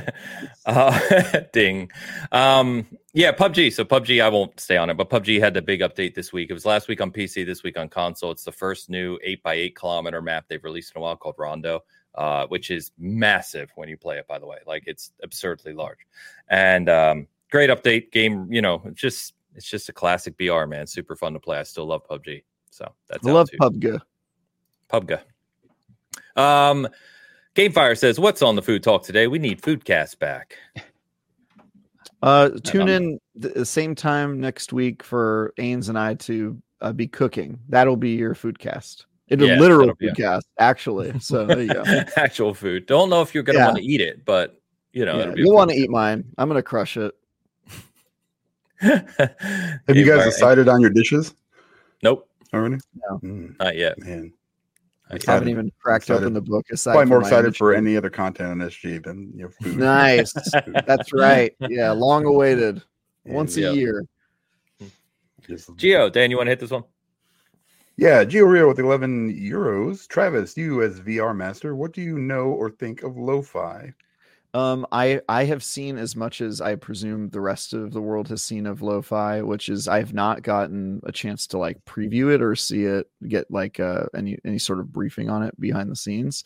But its initial pitch is very interesting. I will be interested to see if it lives up to that promise. Um, for those of you who don't know, it's like a very interesting sci-fi uh, kind of I don't want to say cyberpunk. It's kind of like sci-fi noir setting with an open world environment and some really interesting ideas about how uh, the player could interact with that world in VR. Um, it is pitching itself as like a super ambitious new type of VR game, which it appears to be, but you know, remains to be seen. Um, I will be keeping an eye on that. If there's any opportunity to cover it for IGN, I will certainly do it. But it sounds like uh, right now they are pre-early access, and I I don't know that uh they don't have a release date or anything. So I don't know that they're currently seeking any press or or doing anything with any outlets. So if they do, I'll certainly volunteer. It looks interesting. Cool. Very cool. Geo, thank That you. one's for uh, PC and PlayStation VR too, I believe. Sweet. Sweet. Um, all right. Uh, by the way, we've got a hashtag going right now. Hashtag ham for Dan. We're Oh. gonna get that trending. No, Ham I eat for Chinese food Dan. on Christmas and Ham for Dan. Chinese Day. That's why I go to I go to Chang's Walk and get a giant, you know, selection of their delicious goodness. So I don't have to cook right. on Christmas. That's the Fair whole enough. that's the whole point. Yeah. Delicious. All right. Shout out Mongolian beef. All right. um all right boys so um last of us figure we'll touch on it uh last of us online which we've been hearing about for a few years now um has been canceled officially by naughty dog a couple days ago so uh yeah this one is this one's interesting um I don't really know what to say about this. Uh, I was looking forward to kind of this conceptually, if they could pull it off. I know there's a small community out there that really love factions from Last of Us 1. This, of course, if you don't know the history on this one, this was originally supposed to launch as a mode with Last of Us 2 back in 2020. They said, wait, we've we're turning this into a separate mode, a standalone thing, because we're going to be very ambitious with it. And in the cancellation, they basically said, We were very ambitious with it. And it's very clear that we cannot do this and do the other single player stuff we're working on simultaneously. And they have canned it. So I don't know, guys. This one, we've talked about it quite a bit over the past several months, I would say, with PlayStation in general. Just a weird feeling going on right now with with what's going on with PlayStation, which I feel like for Dan, as long as we've done this show, we've been pretty confident in the sense of what PlayStation was doing from a game management perspective. And we always talked about that. And our questions were always about Xbox. Like, when's Xbox going to show us the goods? When are these acquisitions going to make sense? You know, and that's been the the theme for a long time now. And I Mhm. feel this year like that's now flipped. Now it's like, okay, we have a roadmap for Xbox. We know what games are coming in 2024. They're very open about first party, blah, blah, blah. PlayStation, we're like, what what's going on? Like, we know they Insomniac announces Spider-Man 3 already, as Spider-Man 2 selling, uh, and a Spidey verse apparently that they're potentially working on. Last of Us Online gets canceled. We know Last of Us 2 remastered comes out soon, and we don't know anything else. And it just it's it just feels like a this was like cherry on top of weirdness going on with PlayStation right now, and uh, it's it's just strange. I don't really know what else to say about it. Yeah, I don't I don't know, man. But when I saw it, I, I thought, you know, how why does it take so long to figure out that this is what it takes to put together a you know a GaaS Yeah, you clearly know, I don't watch the show. We've been talking about the needs of live service for years. not even us. I mean, just, I'm just saying, you know, I you. I think I said it in the chat. We we had, you know, they've got a certain amount of employees. Bungie has what a thousand, and and and they they're not you know, it seems like that community seems a little bit bummed on on the, the what they're putting out and stuff, and and you've got a very small community or a small, you know, dev team, relatively compared, you know, you know, compared to some of the other bigger ones, and and you're trying to do two things at once. You know, you're not Travis Kelce here, so you know you, you can't do that. So uh, it's, it's it's it's it's crazy, man. It's it's it's it's it's sad. I mean, I don't. I'm not. I'm not sad because I don't care for live service games anyway. Generally, except for Hitman Three. I don't care for this Okay, live Number service. one. I don't care But, for this. but let's talk game, about but- all of that, Dan, because I am in agreement with you that it doesn't make a lot of sense for the timing.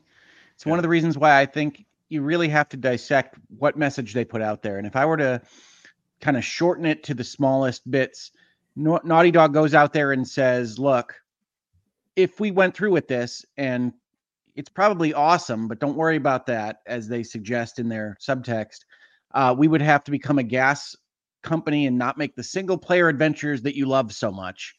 What they've set up is a dichotomy. Some might argue it's a false dichotomy between what they can be and if they go down this direction and what they can be if they don't. And ultimately, it doesn't make a ton of sense to me sitting here that they arrive here at this point, however many years on, and say that this is what's happened. So I think there's a lot of kind of deflection. I think there's even kind of protection depending on how much Sony was asking for this particular direction uh, from Naughty Dog, if that was in fact the case. I also think there's protection of Naughty Dog itself, which is to say, we talk about Neil Druckmann a lot, but he's only been running the studio really through The Last of Us and Uncharted 4 Gets Dark era. And at some point, the buck stops at the head of the studio. And there's also a lot of protection in that statement of this isn't us.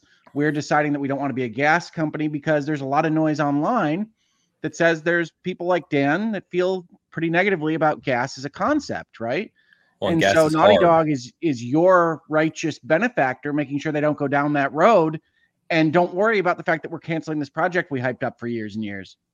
Right. I mean, like that's a messaging statement more than anything else. I don't think we should take it on faith that everything in there is exactly as presented. Yeah. Sure. But I think even if they're lying to us about the reasons or they're giving us the most Lying's too sugar-coated strong a word. yeah, if they're giving us the most possible sugar coated explanation for why this is happening, my opinion was immediately in reacting to this, and I think I was on a live stream when this happened. So somebody read it to me, and my reaction was good. like good. I'm glad they killed it. And the reason for that isn't like, oh, I hate this developer, I hate games, or I want bad things to happen to game studios. That's certainly not my position at all. I think that it is good that this got canceled because it was a bad idea. Conceptually, it's a bad idea. The last The Last of Us universe is about the worst universe I could imagine for a multiplayer game that probably isn't going to have a whole lot of story or depth to it, right? It's a like online shooter was basically the idea. And that if that's the pitch, I say to that, wow, sounds like a really bad premise.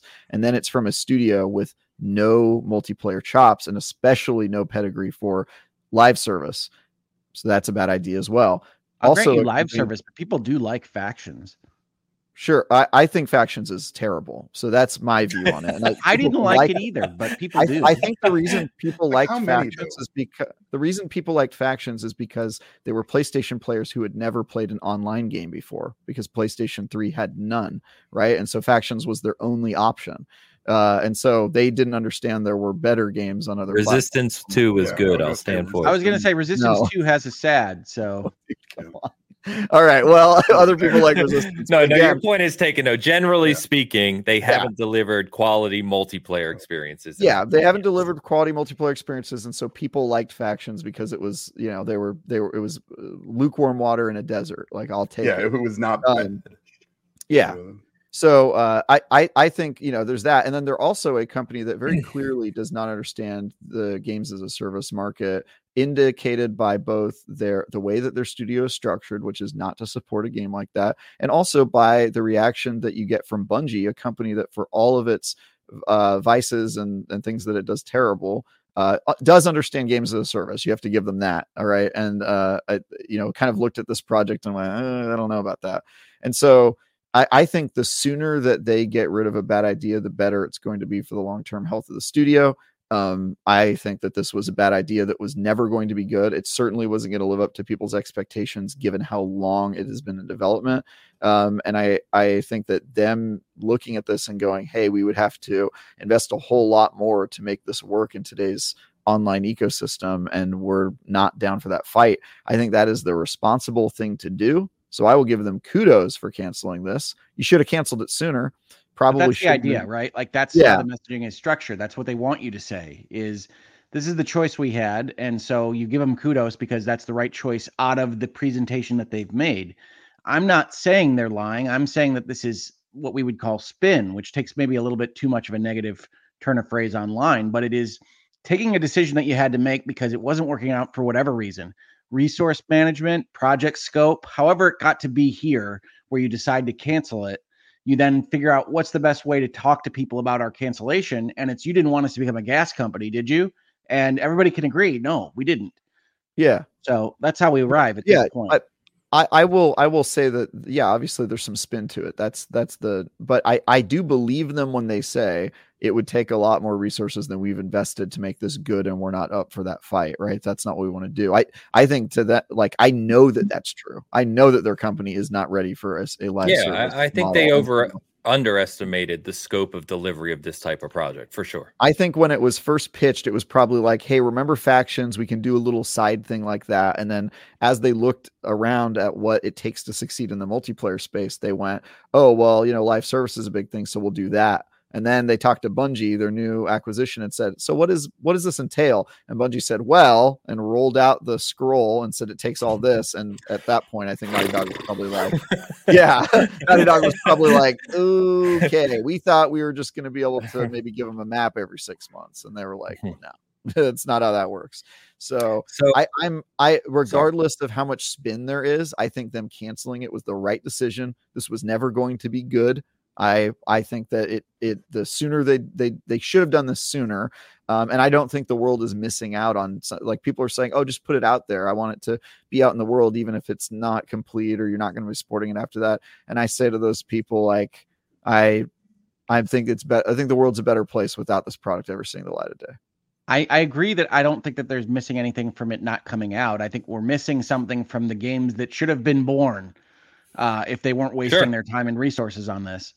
Yeah, agree. Maybe So, Yeah. so we've got uh, a few comments on here about this that I want to touch on because I think they're interesting. So, um, so Nixie, uh, excuse me, sorry, Fickle Gamer says, uh, not sure if you guys touched on this earlier, but why does multiplayer nowadays have to be GaaS? What happened to just adding Exactly what I was gonna say. single doesn't have to be, Okay. but Right.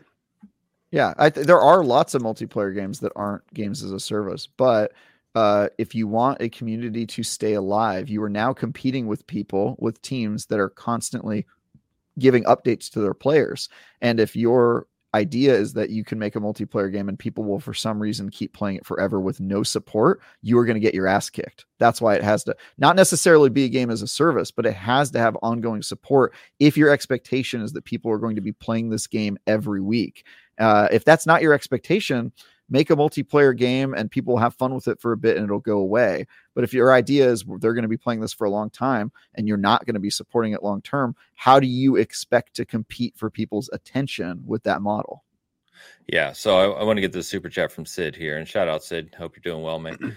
Uh, Dan, you want to touch? I mean, Sure. You want to read this one? Sorry. Yeah, uh, thank you, Sid, for the uh, 400 Indian rupees.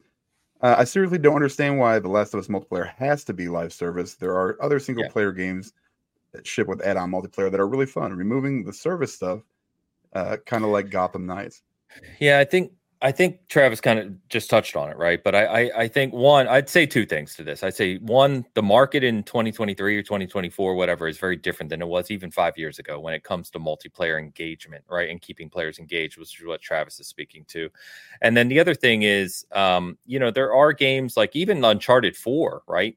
People forget, I guess, but Uncharted 4 has a multiplayer mode, right? That you can play and has unlockables and all that stuff. But I think to Travis's point, which I would agree with, is that it's just not the market now. There are so many games vying for your weekly, monthly engagement, and there are so many studios that are dedicated to providing new content, battle passes, unlockables, cosmetics, content, etc., that you can engage with.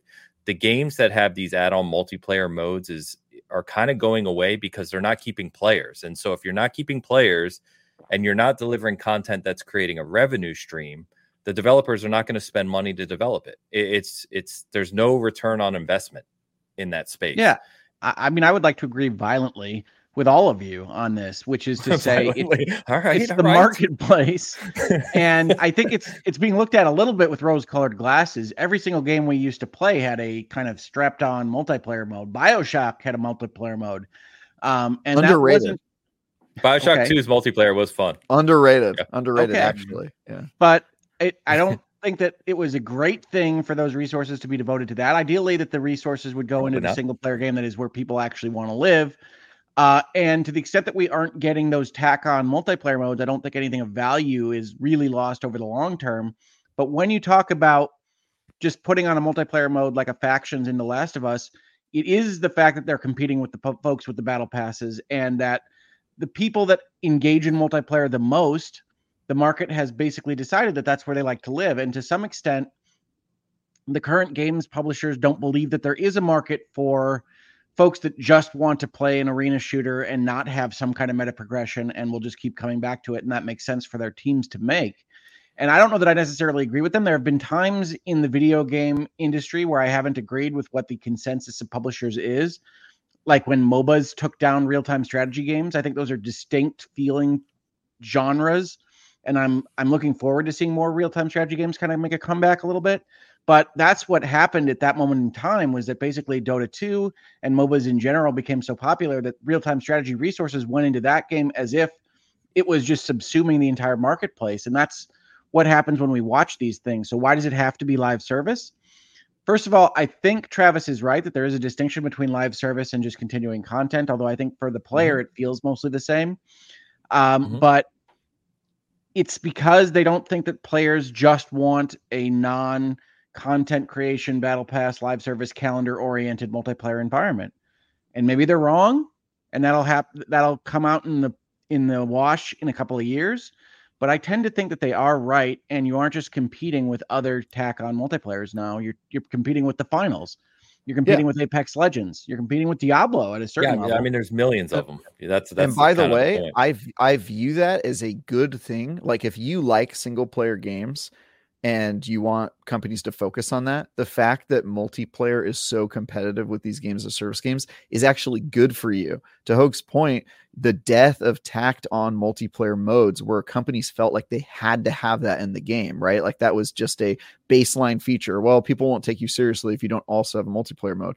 Those are dead because it's no longer profitable to do that. And so now you're seeing that those companies that make single player primarily focused games and then did a secondary multiplayer mode, they are now having to get even better and double down even harder on single player because they don't have that multiplayer well to kind of hedge their bets on. That's really not an option anymore. and so the the ultra competitiveness of the live service and multiplayer and shooter uh, world is actually a boon to everybody because the multiplayer people get games that are just focused on that. The single player people don't have to worry about 20% of the team working on a multiplayer mode that nobody's going to play or care about. I think that's good for everybody. So you're welcome to not have. I having tend to agree with Travis. yeah, Yeah. those people back on I agree as well. That's just the state of the market, is what we're saying, basically.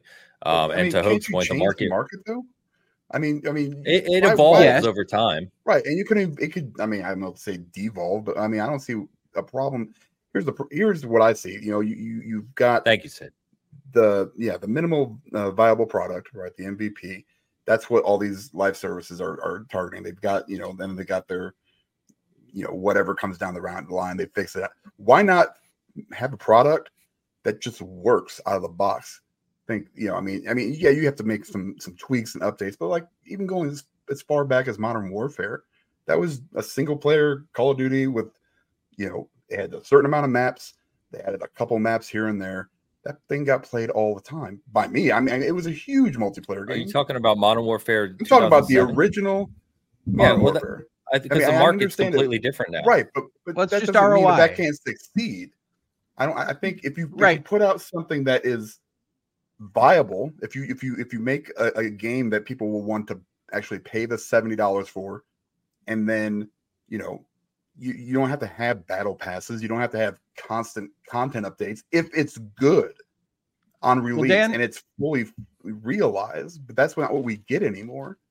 We get So Dan, I think you're arguing for something that I often have a discussion with with folks on this, which is that there's a separate market for a non uh, content generating calendar based multiplayer. And I right. think you might be right. I can't tell you that you're wrong. What I can tell you is that it's a harder pitch in the boardroom when people see the money going to the free to play services and the ones that have the battle pass and everything else and those are revenue generating sources so a lot of the time when they get to the point where they've made a multiplayer game it doesn't make sense to not organize it around those concepts now it. that they mm. exist and now that we know that people buy them right. Yeah and, so to, to your to your answer your question dan of like can't you just make a really good multiplayer mode and not support it as a live service? You can and people have done that but the problem is that those only last like a month right? And the, even if your multiplayer is good then you've got live service games coming out with new content all the time. People leave and then if you sell a copy of you know your call of duty modern warfare 4 or whatever and, and it's got that standalone multiplayer mode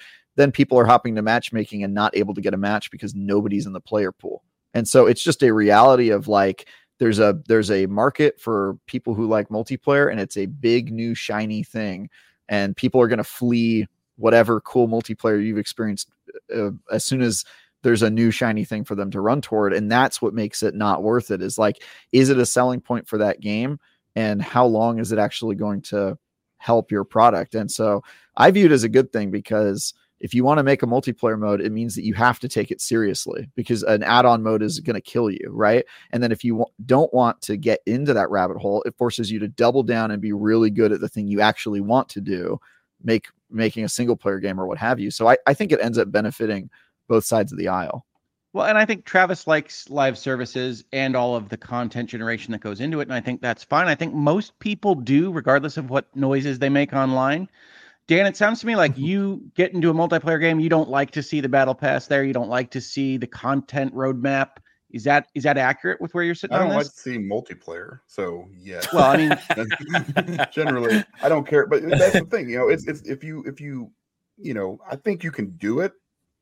Yeah, if you if you want this, you know, revenue, you know, down the road, I understand that part. You got to make the live service, but at what point, you know, is I'm I'm curious. I don't know enough about development. You know, could you make a game, a seventy dollar game that was just straight multiplayer that had basic, you know, the updates would basically be okay. Maybe we add a map here and there, and maybe you know, we make sure we fix the bugs and take care of like some cheating and stuff. That would actually be profitable. Could you do that now? I, I these days, or, I mean, or I, I, don't think like, I don't think so. I, I, I mean I think you can, but I think the market has proven to. I think what Hogue is saying. Correct me if I'm wrong, Hogue, but the market has proven out over the past several years that that's not the direction, right? Like looking, well, I, I, think, think there's a distinction there, Ains, which is that you can be profitable. Like that could work. You could have a single product to sell, and you could make X amount of dollars. It's just more dollars are sitting right out there, and the market has shown that it's willing to spend those. So, absent a Dan or Dan's of the world saying, "Look." we don't like the existence of those revenue generating sources and we will only play your multiplayer game if they're not there that's the only market that we're talking about that could exist in a situation where we have a game that doesn't have those so if that isn't the case and i don't think dan is is actually standing for the proposition that he doesn't want to even look at a game that has a content roadmap in it then it makes sense for everybody that spent the money to make a multiplayer game to go and pursue the additions to the game that make the most sense in the market right now, which is battle passes and content roadmaps. Yeah, yeah, it sucks. Where I was going is that's that's already been proven out, right? You look at like Overwatch. Like mm-hmm. Overwatch was a paid multiplayer game, and they quickly learned that you know they they drop that very quickly. Um, there's been multiple examples examples where you had this old market style coming meeting the new market style, which you know Travis described, and it just it's not working now. I do love um, Battleborn, they, folks. As I mean, yeah, I mean, there's another one. I mean, you, it, it's just the market has proven that to be successful in the multiplayer space currently, and that, again, things evolve in the gaming industry every year. Um, the the release is to release free to play if you can uh, release on as many platforms as you can with crossplay. That's a critical one as well. And then have a revenue stream, an ongoing revenue stream to make that up. And, and there will be a certain like small Kart? percentage. Sorry, Dan? Like Mario. He Kart? said, "What about Mario Kart?" I mean, Nintendo I mean, is always you, you got to take Nintendo out of the equation, man. It's like someone said well, I don't Splatoon. Think so. I don't think. I don't so. think you have to take Mario out of the equation because they're doing do. exact. They No, they no. are conforming with the market. They're releasing. but it's a different it's a different kind of live service. I think the way Nintendo approaches it is ultimately the same endpoint in a different sales fashion and a different product sold. I don't think it is live Correct. service. I just think it's it's ongoing support for a multiplayer game, which is part you have to have that as part of your model. Um, and I, I think they're following that model. They're just they're they have one game, Splatoon, which I would argue is a live service, and then they have Mario Kart, which is just an ongoing game that receives support. The reason I said you take them out of the model is you can't play any of the games we're talking about on, well, most of the games we're talking about on the Switch. You- You're not playing Call of Duty. You're not playing Halo. You're not playing Finals. You're not playing. Oh, you're all saying those games not don't competing for exist. the same players. Yeah, Yeah, Well, yeah. also, you're you're not not playing for the same factions. player base. You're, Yeah, you're, you're playing. You're playing that on PlayStation. You're not playing that on. But, but my point is that they are adapting to the market and doing the things Ains and I are talking about, right? Like they they are following that model. They're just doing it on Just their slowly. in their own way. Yeah. Yeah. Yeah, exactly.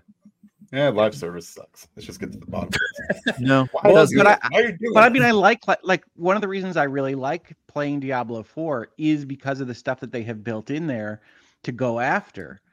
And so I think I'm not a multiplayer player really myself either, Dan. Diablo 4 works for me because I can see how the content live service system works in what is predominantly a single player game, right? Diablo is multiplayer in the sense that you see people running by and you can go fight world bosses together and whatnot. But when I sit down and play Diablo 4, I'm sitting down and playing by myself for the most part. Um, and Yeah. having a progress over a season and having these various goals to hit does encourage me in a way that I think when like the trophy system started, they operated on that fashion. I don't really care about trophies, but this content progression, even in a single player environment, which is new to me in Diablo, and I've never really gotten this far in one of these games before, uh, is compelling. I like that. And I think that there's a place for that even in high end kind of single player approached games now. Yep. So, eh, we, we i mean it's it kind of brings it down to the most simple point i realize but i think we've said it many times it, it's all about implementation i mean there, there's companies who do it well there's companies who do it extremely poorly and everything in between um, and it's Yeah. all about implementation um, to bring it back That- to the original discussion topic of The Last of Us is that exactly that, right? It's all about implementation. And I think Naughty Dog, they probably got to this conclusion way later than they should have, but they realized that they were either not up for the fight or weren't willing to commit the resources or things just weren't working out. It doesn't really matter what the reason is. The important thing is that they made the decision to refocus on the thing that they know that they can do well. And clearly, they either didn't have the passion or maybe they were being pushed to make a multiplayer mode or there was some sort of expectation. We don't really know the story there. But in my mind i don't think that they had the um, know-how and the I, I just don't think it was going to work out based on everything that i've seen about how their studio functions. And i think it was a good decision to cancel this project regardless of how they got there. Uh, and for all the reasons that we talked about like I I don't think you can release a Last of Us multiplayer mode and not support it and expect that to make any sort of sense in today's market. Even if you only got your engagement up for like a month or two while before people dropped off, is that worth all the time investment and resources investment? especially as a standalone right Well, Because I that's mean, what this was going to be There's another aspect of this, which is one that I don't think people think about all the time, which is that branding matters, right? Naughty Dog has built up over the course of decades now to be basically a pinnacle brand in video games. And if you release something that comes across as half assed or is reviewed poorly, that can negatively affect your entire brand and the next sales for the next Uncharted or whatever it might be. So it might be that it's coming together. It if they want to hit where they want to hit on the Naughty Dog spectrum of success, it's five times as much as maybe another company if they didn't have a name and they were releasing only on Steam early access. And they looked at that and said no. But however it came to be, I do think it's important because I'm interested in messaging and, and discussions of corporations to note that it's it's a very well structured message that is designed for you to agree with their decision at the end of the day. Um, and to really not think about how they got there, which is some level of mistakes, whether that's from Sony, whether that's from Neil, whether that's from how it was all coming together just with the resources that they had. We don't know. We probably won't ever Were know. mistakes though, very Yes. clearly. yeah definitely. Mistakes happened, and we did not get something other than remasters of Last of Us for basically an entire generation of games. And that's worth lamenting, even though, as one of the chat commenters says here, and I agree with, it's important to note that what you hear on the internet about like the cost of things and the investment mistakes that's not what should drive your decision at the moment in time anyway that's called the sunk cost fallacy you should never make decisions based on the investments that you've already expended those are gone um, and we don't want companies or anybody in life to be locked in to a notion that they have to continue down a path that is the wrong one simply because they've spent money going down it Yep. Yes, sir. Deal with that every day.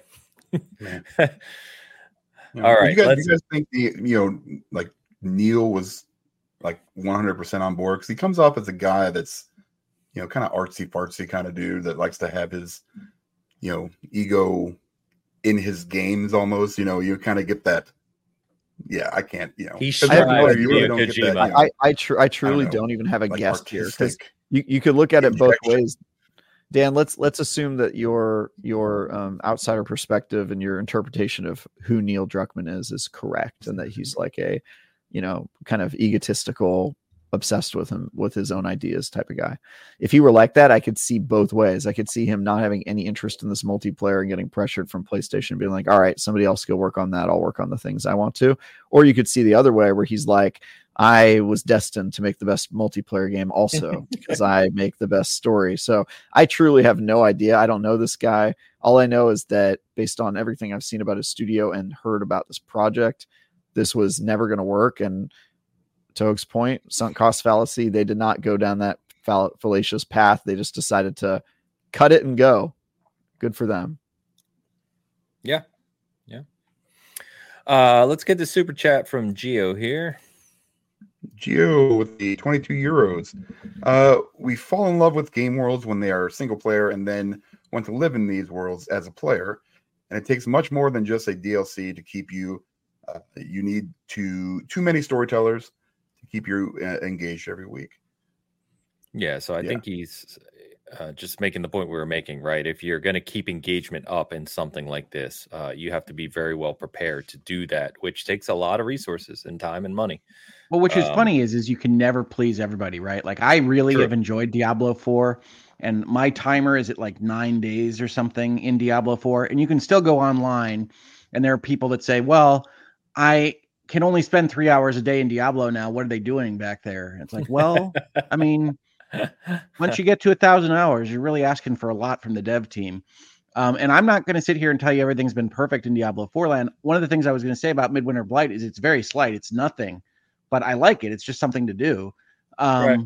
And other people are like, well, it's it's slight and nothing. It's like, yeah, that's it's fair, but you didn't even know it existed a week ago.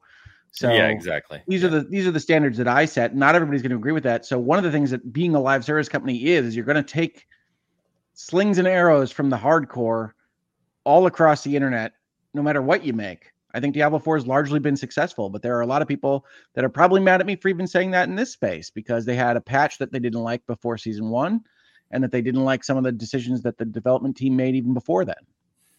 Yeah, and I obviously with an IP like Diablo, that's compounded, right? Because you have those long-term players and that hardcore audience that expect the world with every release, um, because they've been playing. You know, that's all they play. To your point, that's I mean, we've talked about that ad nauseum too, but that's something else we discussed. It's like it's okay to play something else. Like you, you can't expect a game to be endless all the time. Like go play other games, come back to it. Travis talks a lot about that as well, which I agree with. So, yeah, Geo, thank you so much. Glad to have you here with us live today. Appreciate you.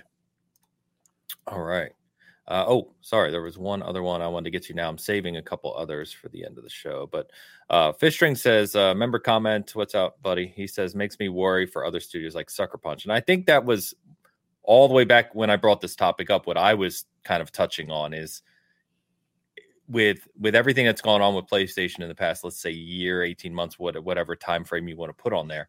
Um, that's my question is what's going on with the other big studios, right? And like what are they working on? Um, and I think we had hoped we were going to get a state of play or something from PlayStation or at the Game Awards or something late this year, other than this Valhalla uh, release, and we just haven't. And it leaves us kind of questioning going into 2024. So, yeah. All right. I assume they're making another Ghost, but we'll see. Possibly. I mean, they might Yeah. be one of the studios working on 12 live service games or whatever, but I think maybe Sony is recalibrating what it's going to take to actually create 12 live service games maybe through this learning. So, yeah. Yeah.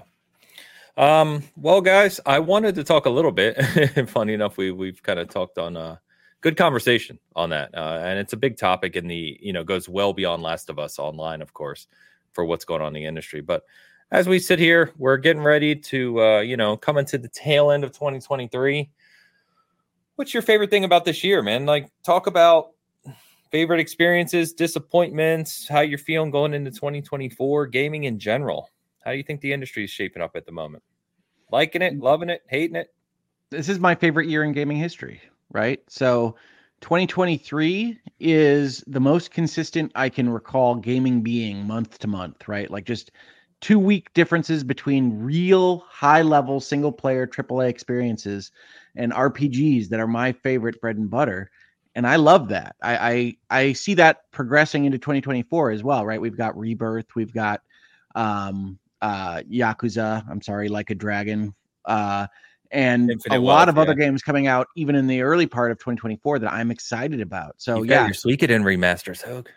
Eventually, someday, if Konami ever finishes them, uh, yes, the Suikoden remasters that I was the most excited about for 2023, I'm the most excited about for 2024.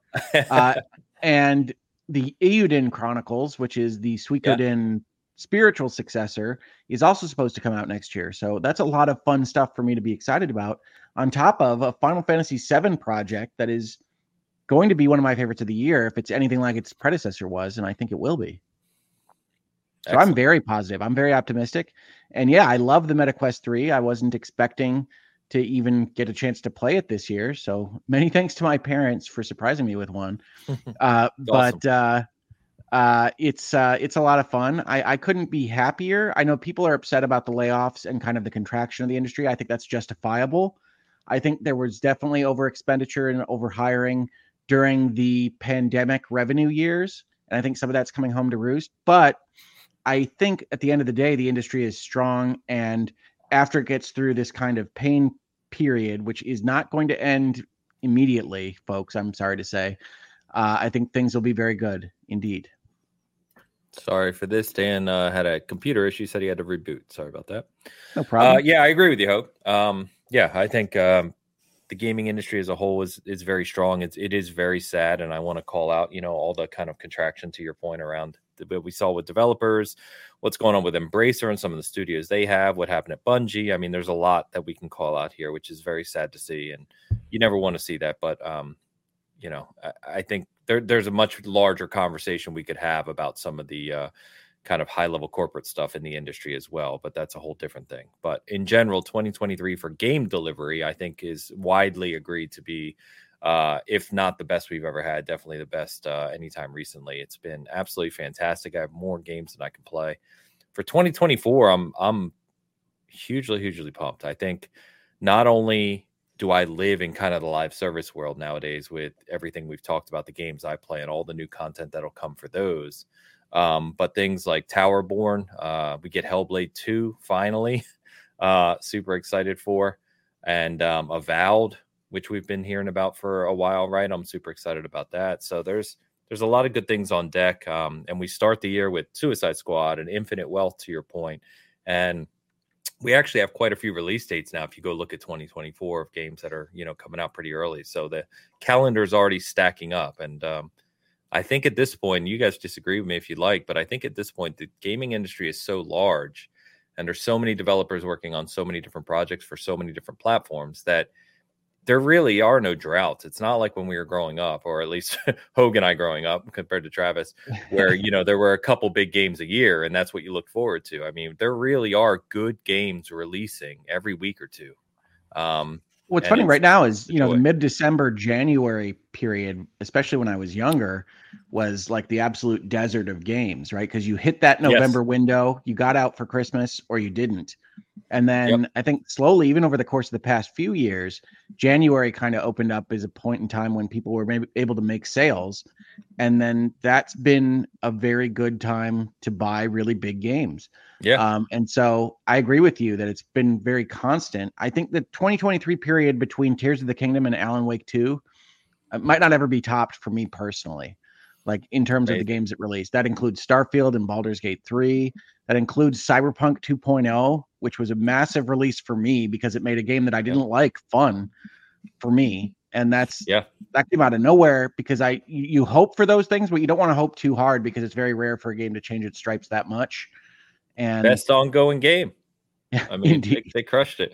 Uh, uh, Diablo 4, Final Fantasy 16. Diablo 4, Final Fantasy 16, yes, uh, Pikmin 4. I mean, just an Yeah. incredible summer of of games, and I really enjoy uh, Avatar. I almost just called it Pandora.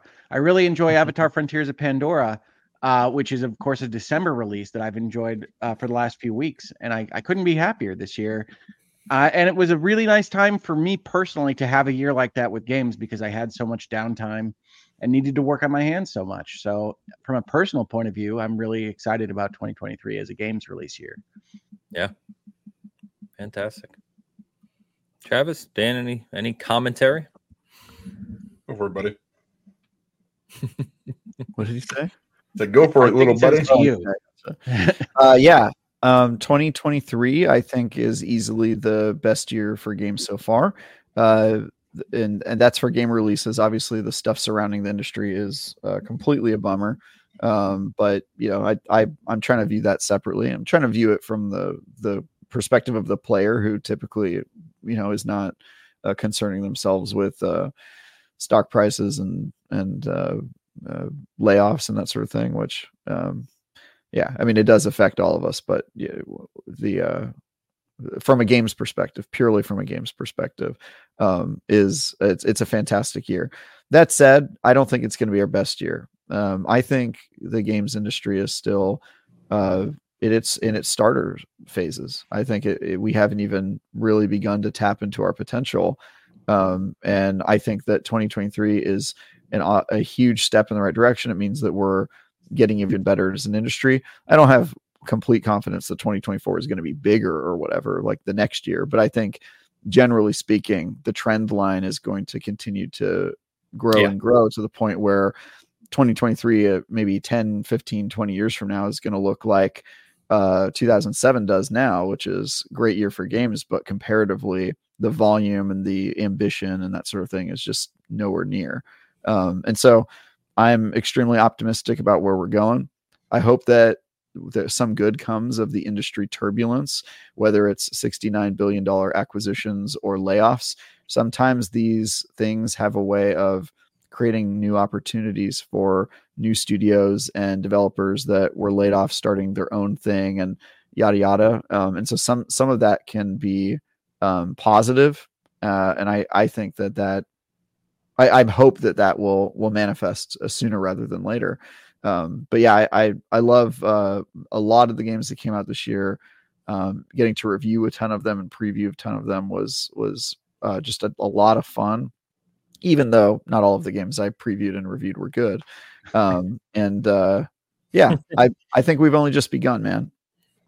Yeah. I'm very optimistic about where we're where we're headed as an industry. Nice. Yeah.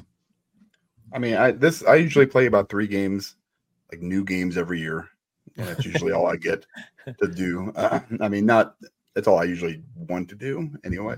This year it was like twelve, you know, and I finished quite a bit of them, if not all. Yeah, because you put serious time into some of those games. I mean, you know, Hitman Three still my number one play game uh, in terms of hours.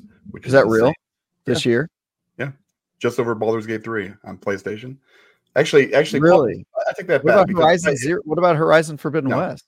No, That, was, last year. That was last year. Oh, the, okay. the DLC I might have been I don't know when, when that was, but anyway, yeah, it was uh Baldur's Gate 3 might have been number one because I played it also on Steam. Uh, so combined, that one's probably number one, but Hitman was still like 257 hours or something ridiculous. and then actually following that one, the third one was Ghost Recon Breakpoint. Go figure. I Had no idea. really?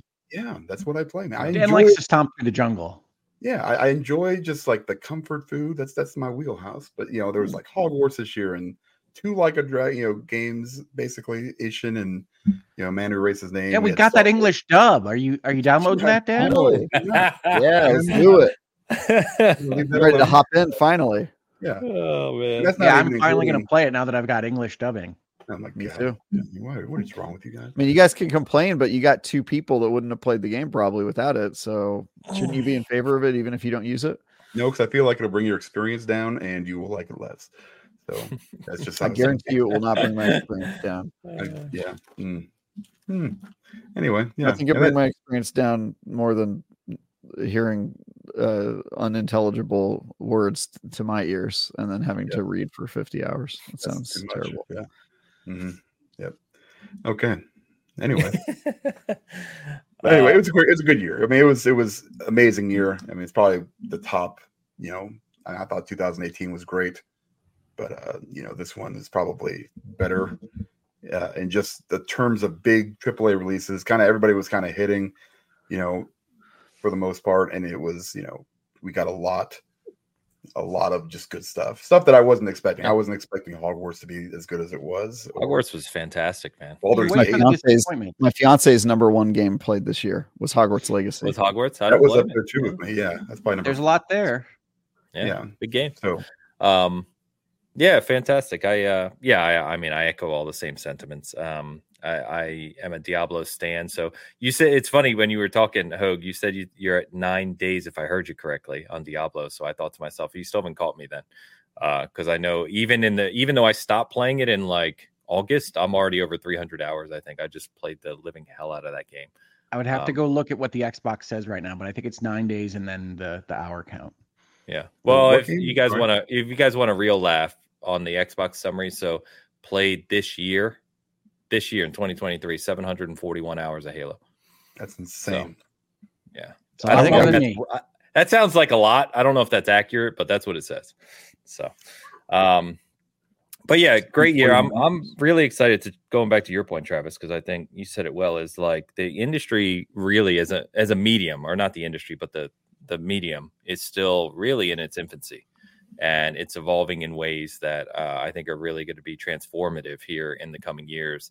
Um, I I work in the space with kind of like voice recognition and AI as that's kind of evolving rapidly right now. And uh, I, the conversation with AI, and we won't get into this now. I'm looking forward to talking about it next year with you guys. But the conversation with AI right now is around like taking the writing jobs and those types of things. And that's a very that is an aspect, but it's a shallow aspect of what AI can do for video games. And I think that um, I'm really excited on the other end to see what AI can do in terms of kind of like procedural generation for kind of like quests and conversational type things and making characters really feel alive and different from one another. And there, there's so many opportunities long term for what can be done in these games that we've, you know, you think about the old BioWare system or whatever company you want to throw out there of like, here's your three choices, select your response, and you know, then it's programmed to do something. And thinking about that actually being semi-intelligent and able to kind of create things you know interactions that are unique as you play is super super exciting to me and i, I really look forward to those possibilities um, Speaking of so AI, the finals uses AI it for does voice- yeah for voices. yeah. so I- Well, I'm- and I'm generative AI on the fly is one thing. I'm I'm hearing of developers using it essentially as their toolkit for generating of design in the house, right? Where you you have a, a generative AI build a hundred levels and then figure out what's good about those and use that as jumping off points to make level design and to improve Mhm. your experience in a game from something that can generate a thousand of something and work from there right that that's not your experience as a player with ai but the actual process of developing these games Yeah. should be improved by tools of those types as well yeah I mean, we've talked especially have a lot to benefit from that procedural generation. Yeah. Yeah, and we've talked a lot about, like I said, we this is a big topic, right? So I think it'll be a fun thing to talk about a lot next year. But I, to your point, Hogue, we've talked a lot about um, development costs, right, and the the staff and stuff needed, and not to cut back on staff, but to your point, if it can kind of build that foundation and then kind of refine it and hone it, right, the people can. So there's a lot there, but yeah, about finals, I'm digging into that, Travis, because I want to check that out more. So apparently, what they did is they they had voice actors, they did all the voice recording and did everything, and then they basically use AI with their voices to expand upon it so they can say additional things that weren't necessarily recorded which is kind of an interesting way to approach it but um anyway i yeah um, i i really like where the industry is going and i i think that the gaming experiences we're going to continue to get uh, are just going to continue to blow us away and i really hope by time i'm 70 and 80 i can be in you know ready player one world and just disappear into a fantasy world and I'll be good to go. I'll just lay in a chair all day and be in a different world. So I'm excited about that. I do Uh, that. there's man. Um, Grandpa Ains. That's me. Yeah, yeah. This guy Got his helmet uh, don't touch him. He's in. He's oh, you're gonna be like the uh the grandpa from uh Star Wars Holiday Special with this helmet on. What is Star Wars Holiday Yeah. Special. That is a You don't reach. you don't remember that? Yeah, he's I haven't I, uh, have to it. say I don't remember that. Travis. Whoa, okay, yeah. So ago. uh uh Chewbacca's Chewbacca's grandpa or his dad? Yeah, the old the old Wookie. he he like he gets as a gift a virtual reality headset and he puts it on and he's just sitting there like going "Mm," you know because that because that uh that that that entire special is insane. And then the thing he does in VR is he watches like a famous singer like basically do like ASMR porn to him, and so like he's sitting in the living room basically like watching porn with We're like still on the Korean Star style. Wars Holiday Special. Yeah. man. this happens in the holiday special. It's unbelievable, guys. You know, I remember Bea Arthur. I, I remember uh Boba Fett cartoon. Boba Fett cartoon is the only good part of that special, and then the rest of it is like really perplexing ideas. Watching a an elderly Wookiee uh, enjoy VR pornography was not on my list of things I thought I would see in that. and but yet you shared there. it with us. I And I know. it with and, you and now I'm downloading something I didn't expect I'd be watching. There you today. go. Yeah, time to. What is happening? you guys haven't seen the Star, Star Wars Holiday Special. That's a I haven't seen it for years. yeah, I mean, I mean, a long It was like time ago. banned when I was a kid. I mean, I don't think you Yeah. could see it anywhere. Yeah, you had to get great. you had to get VHSs. I had a I had a VHS that had, was a copy of a copy of a copy when I was really young. Mhm. I, that's Come my uh, tradition, by the way. I don't do anything during the holidays, and I'm usually alone. So I watch the Star Wars Holiday Special. That's my that's my Mm. Christmas or whatever. I'm sorry, call Travis. It's great. That's It's really great. weird. Yeah, it's like a Um, slap in the face, but through film. You know what I mean? wakes Really wakes you up watching a wakes Wookiee you up. do. Wakes you up, realize you know it's not all so bad in my life. I didn't. I wasn't involved in making this. Um, you guys think we get a? Uh, you think we get the new Switch next year? No, Um, I mean, I, I I've said yes for like three years, so why change now? Me too, actually. Yeah, I'm I'm with Oak. Yeah, Yeah. I'm gonna say I have no. no idea. I know. No, I- No, none of us do. That's the point. Yeah, I'll Don't go say- Travis on me now. I'll just say yes. Okay. What's wrong with That's right. people? God, you guys are just you every year. This is the year dad's gonna come home with the milk. you know what I mean? Like, just give up, dude. He's You not- think I would have learned my lesson? Now wait Yeah, a minute, dude. Travis. You have to admit that the the Switch does appear to be running out of runway on both game release announcements and overall uptake in the market. I will admit that if you ever get drafted to the NBA, father will finally come home. Nice. All right. That's the only circumstance in which you're going to see that man ever again. So good. Enjoy. no, I mean, I, it's going to come eventually, but I just, I don't think we're as close as other people are because if you look at the Switch's year, why would you think that they need a new Switch? like, you know what I mean? Well, Okay. I'm at. a year's a long time. Yeah. True. Do you think uh, we get the PS5 Pro? I think both of those things happen in 2025. And I think maybe Okay. the PS5 Pro is a tie-in with uh, GTA 6 and the what that game is going to need. Um, but we have we have some ambitious games coming out in 2025. I think that's the year for both of those consoles. Mm. Oh, That might be the first PlayStation I don't get if it's released in 24 or 25. I don't know. okay. Interesting. Dan? Yeah, I would say I'm gonna say holidays. Next holiday? Yeah, next Yeah. holiday. Yeah. I am too. We get the PS5 Pro next year. Yeah, maybe November. I think I released something with it though, or you know, Yeah, that's my you when the Last of Us Two you're gonna release remastered remake. with no with no content plan for it. I, No, no, no. Last of Us 2 that with the PSVR remaster is February. Last of Us 2 remaster remake is November. Yeah. Yes. Are those both really happening? No, he's making up the Well, remaster. I'm not even gonna say no. don't know at I'm not gonna say no. Yeah. Maybe. um no I, I i think uh yeah i mean they they maybe they learned from the psvr 2 that you should have some content before you launch your console i don't Yeah. know PSVR two. I mean, again, I think ex- we've had that conversation. Kind of unique content, right? Uh, Yeah, games unique. continue to release for it, but it's just it's content you can get elsewhere. Yeah. Yeah, it's it's Quest cast offs for the most part. I, I mean, I Yeah. still like it, but Yeah, that's what do it too. is. Uh, all right, let's catch up on these super chats. Burf. Sure. Burf 90. Like that name. The $10 super chat. Uh, why do developers waste so much time on remasters of old games? Uh, do most players really buy a game again just to because the new version is prettier? Uh, or am I missing something else in the remasters?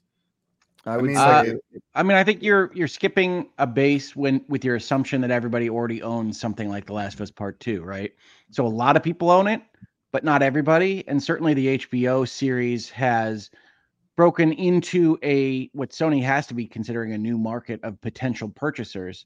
So that's a new product for them, and people who may not know video gaming that well or just not understand how long ago it came out don't want to necessarily buy a four year old game and so are told, hey, before season two, buy part two remaster. This is all up to speed with whatever the current gen is. Yeah. Does does that work ultimately? I don't know. I mean, I think Last of Us Part One would say- remaster made some money. Yeah, I would say even if it's, uh, I, the, I I think the main driving factor is yes, Hogue's correct that there's a lot of people who haven't played those games, but also it just takes a lot less resources and time and money to remaster something you've already made, and so it's an easy, easier way than making a new, completely uh, new game that requires years and tons of investment to create. Uh, to just, you know, upres something you've already made and sell it again. So why wouldn't you? I think I think the market itself answers this question, right? Um, the answer has to be yes because we continue to get them. So they're not making those if they're not making money. Um, it's just the nature of the market. So it is it is kind of crazy, I think, at a time, but um, it's obviously working. So I don't think we're going to see those slow down anytime soon, to be honest with you. Uh, Yeah, Burf yeah, and well, like Resident Evil Go ahead, 4 Dave. remake, right? Like, if, I mean, it's not really a remaster, but it's game of the year. game of the year, right? I mean, it's it's it's or at least nominated for it. So if you're gonna do it, Yeah. you know, people want it, and the people, and if you do it with like the right games, I think it's fine. I think if you, you know, there's there's a, you know, I'm sure these companies go in and like, is there a is there a need or a you know is there a want from the community for these kind of games like Parasite Eve, please, somebody, I don't care who it is. I know, or- feel like Dan and I have been asking for that since we started this show. Whatever. That's like the one remake because I'm usually on this bandwagon. Like, come on, man, we, we That's don't right. need the Bitcast, where Anthem and Parasite Eve love lives. Yes, that's it. Yeah, that's that is exclusive to season gaming, I guess. Hey, That's listen, one of I'm the- just trying. I I don't. So I don't going care up the charts, remakes. boys. I feel like companies. I'd rather see them go forward and and and push the envelope and try new stuff instead of going back and doing these things. And I, I feel like it almost is, you know, kind of a waste. But it's also going to make money, and it's like Travis said, it's really easy to do. It's a good way to maybe supplement other projects that you have coming up. You know, with just the money that you know you can make on Yeah. adding a new mode and you know upres and everything. So you know, it makes sense. I'm going to pay for the you know, the ten dollars or whatever it is to upgrade the new thing because it's not that much. There much. you go. And Yeah. and Yeah. ten dollars isn't much for the individual player, but that can add up Sure. for yeah. even the base that already has Last of Us. Yeah. By the way, Yeah, well. just uh, Anthem is love. Of course it Remember that. Remember that. Uh, yeah, I mean, look, enjoy your Anthem memories. I'm glad you have them. I'm glad you have this positive, warm feeling towards that game.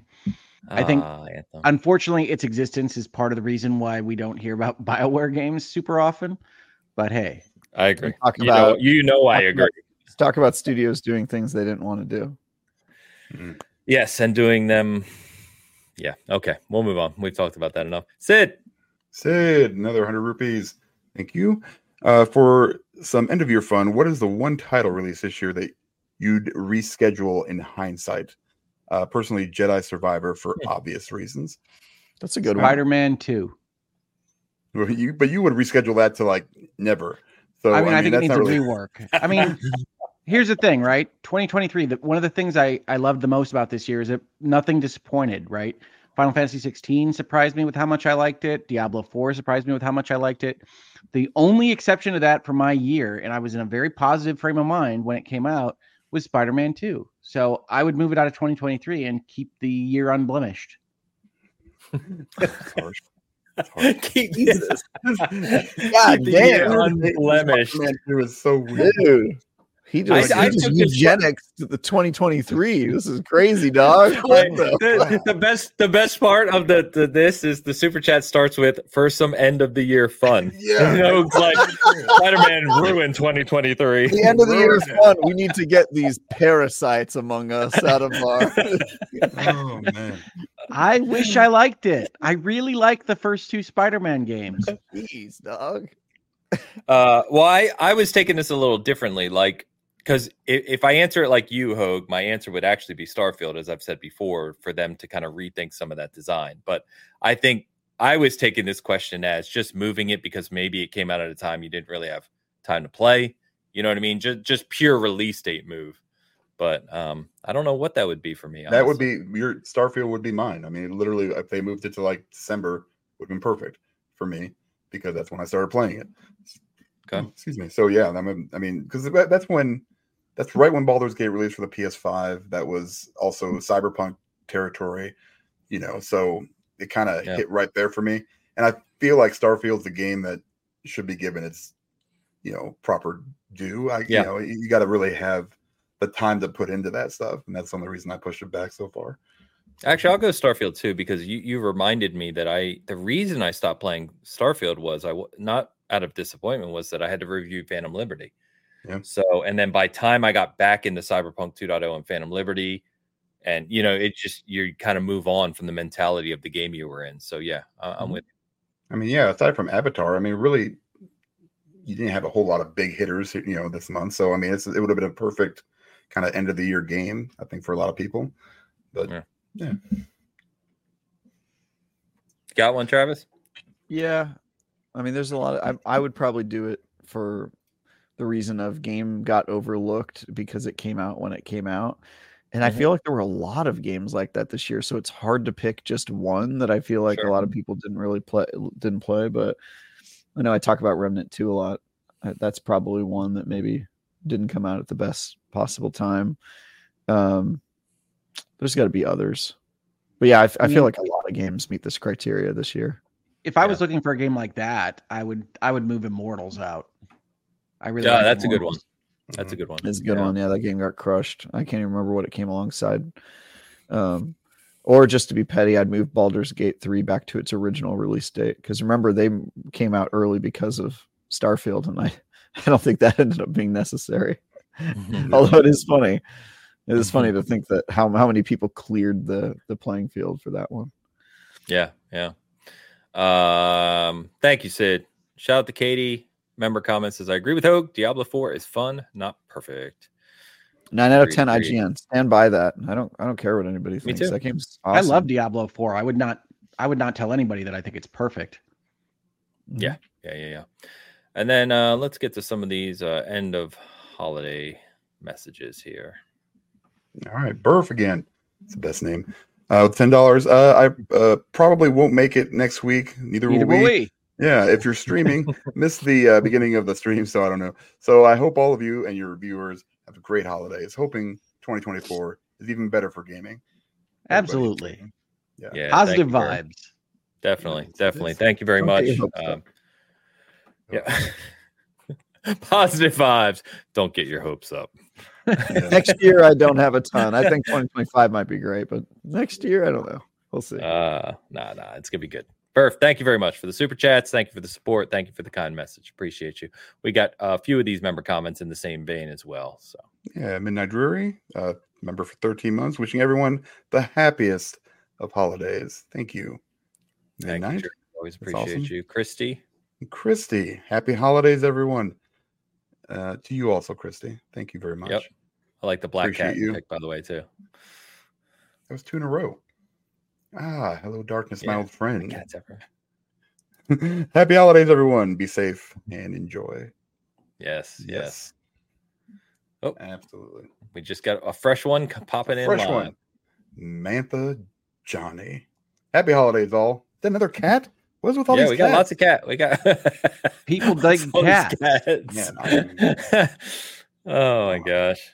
All right. Uh thank you all so much. Um guys, before we say our holiday messages here, anything you want to uh any other topic on gaming 2023 2024 you want to mention? No, man. I think I thank you you guys for letting me hang out with you every day or week whenever I show up. So it's been awesome. Every day. Uh, I'm glad we're. I'm, I'm glad. Well, I'm you know every Yeah, Sunday. these are fun conversations. Yeah, these are always good. They're you know I'm glad that the four of us get to do this, and you know every week it's been awesome year. I'm excited. We what number what, what number are we on? Two seventy seven 277. We We yeah, we have Big hit Cast 300. 300 next year. next year. Just so you guys know, crazy. every every uh long running podcast I've been on, I I join the show later, and then we reach episode 300, and then the show gets canceled forever. it So might feel that might be a good. prepare time. for that to be our last show. Yeah, we'll just, we'll I just already, plan I on already it from have here. it planned. Yeah. And these are these are shows with major followings too. Fire Team Chat, dude. I joined that show and then we got to 300 and they were like, we can't take Travis, and they just canceled the whole show. That was the most listened to podcast at IGN. I don't know. You've been here for a while now. Well, you know, it's we been got Yeah, but you can see the the they've had enough of me. Look at the comments. They're over it. That's. They're they're ready. Yeah, thank you guys, and and thank you to everybody that tunes in. You know, I'm a very you know low profile guy. I don't really like throw stuff out Really? there so much. So yeah, I don't. I don't. I'm not a big like like I don't like to like throw all my info out there on the interweb. So I mean, it's it's nice to have a small group of people. You know, but it, it grew so much. It was kind of you know it was kind of nerve wracking. I'm gonna be I'm gonna be honest with you guys. It was you know usually it was it used to be like hey there's like 10 people watching this is crazy right you remember that and and now that. it's you know Yep. well over hundreds and and i would never thought we would be where we're at and this is probably good enough so please don't tell anybody else about this amazing show We've- That's not the official. i think we've hit my limit yeah. that is That's not the official word of marketing Bitcast. message. you know just just for me me you know that's this is it i'm i'm i'm i'm i'm, I'm at my limit um no it's yeah i i uh, i'll say my piece so um I, I said this a couple weeks ago as I kind of looked at the data for 2023 and as we're closing out the year, it is pretty crazy to Dan's point. Like now, I think I said two weeks ago we were over 300,000 combined views and listens on both channels and, and audio listens for the year. So we're obviously whatever right now, 320 ish. Um, and it's uh, it's kind of wild to think about because to Dan's point, way back, you know, six years ago now, which is crazy to think when we were early on in the show. Uh, yeah, I mean, like most podcasts, there were ten people watching. You know what I mean? So it is it is nuts how the show has grown and the community has been amazing. It's great to have uh, to help Hogue out. I know, obviously, Hogue, you know, it's been a very tough year for you, and uh, I was I was very happy that we could start this co-broadcasting thing. And I think like the community, the four of us and the community have kind of really kind of gelled and melded together really well. And it's become honestly, I look forward to this every week. Um, I really do because I love chatting games with you guys. We have a lot of fun. Community's fantastic. We don't get any of the nonsense here. Um, and it's just it's it's a joy. So thank you all. The support's crazy too. Like you guys are amazing in terms of how you support both channels and the show and show up and you know tied with the picks and um shout out to Squirrel by the way. Um, you know, I uh, you know, it's a shame that we we lost Much her missed. yeah uh severely missed and um you know just it's it's community. Um so i could ramble on about this i won't i promise. But uh fantastic community. So thank you all so much. And um yeah i'm really looking forward to next year. And uh a couple weeks off will be good. I'm gonna miss talking to you guys but it's a busy time in my career work and busy time in general. And it's to be nice to just take a break and not think about it for a couple weeks and just veg out with some games on the side. Probably way too many shooters. Um but uh, i'm looking forward to coming back uh, next year and having another great year. So Yeah. should be fun And it's been a wild year for me, certainly. I have way too many people to thank about all this, but I have told you guys this story. I still remember I was in my hospital bed. I was on too many drugs to even remember most of the day. awesome. And I got to see you guys do a Bitcast with me in the hospital and Travis making fun of me and all felt normal, right? All felt right in the world in a way that it hadn't been in the very alternative universe of being essentially trapped in a hospital, right? And I, I love my hospitals, but they're a little bit like prisons, right? There was an alarm if I shifted on my bed too much. So, I mean, like seeing Travis make fun of my brain from my uh, from an iPad was the the sense of normalcy I needed. So thank you Bitcast, thank you everybody that supports us here. Thank you all the people that saved my life. 2023 is a year like no other for me and I am so happy to be here and be able to have these conversations with all of you. Yeah, let's not start the year off that way again, please. Yeah. Uh, Yeah. no, I mean, Oh, oh, one of the things is my anniversary. The next couple weeks. Rest. my coming. anniversary is Yeah. in two weeks, right? Like, Yeah. That's all of my doctors are like, that's going to be a big day for you. And I was like, okay, let's, let's Yeah. hope that that's all right. Yeah, no, you did. I mean, it was, it was awesome to see you. Just, just the, It's the whole wild. journey, man. It's crazy. It's wild. Go back, go back and watch the first Bitcast, which is a great moment, by the way, when you surprised us that day and showed Yeah. up randomly after you know, kind of beginning your recovery. Um, but go back and watch even that six months ago, eight months ago, whenever that whatever episode that was. Yeah, I think um, it's is it February or March? Yeah, it's it's one in of those. March, I think. Yeah. Um, it's wild to see your Yeah. your transformation from then to now, man. I mean, it really is. So it's Oh, it's awesome. Oh, Yeah. I was happy to do it. I still remember telling my wife, I think I'm going to join them. And she's like, "What?" I was like, "Yeah, I mean, they're on. I think I'm going to pop in." It was it was super fun because, like I said, so if you don't know how this works, admins can see the behind the stage basically. So I saw Hogue pop in, Dan and Travis didn't, and so that's why You you, can can see see, my reaction Yeah. immediately, like what what's going on, and then you know it was it was just a great moment. I, in fact, I think I have it clipped out, obviously somewhere. I'm gonna put it up as a short on the channel just to, just kind of save it for all time, if you will, because it was great. So. Well, I'm super appreciative of you guys and all the help that so many people have put forth to me and my family this year. I can't even tell you how how much was made possible by all of your well wishes and good feelings and support and memberships and shared memberships and everything else you've done for so long. I really appreciate it. Yep. Great. Well, I hate I'd hate to follow that. Yeah, that's Um, unfair. Yeah, Sorry, I know. Travis. I feel like we should have saved Hogue for last because I'm just I'm like, man, I don't know. Was Round us out, Travis. Yeah, I'm gonna be like, what a good year for me. I did 26 reviews.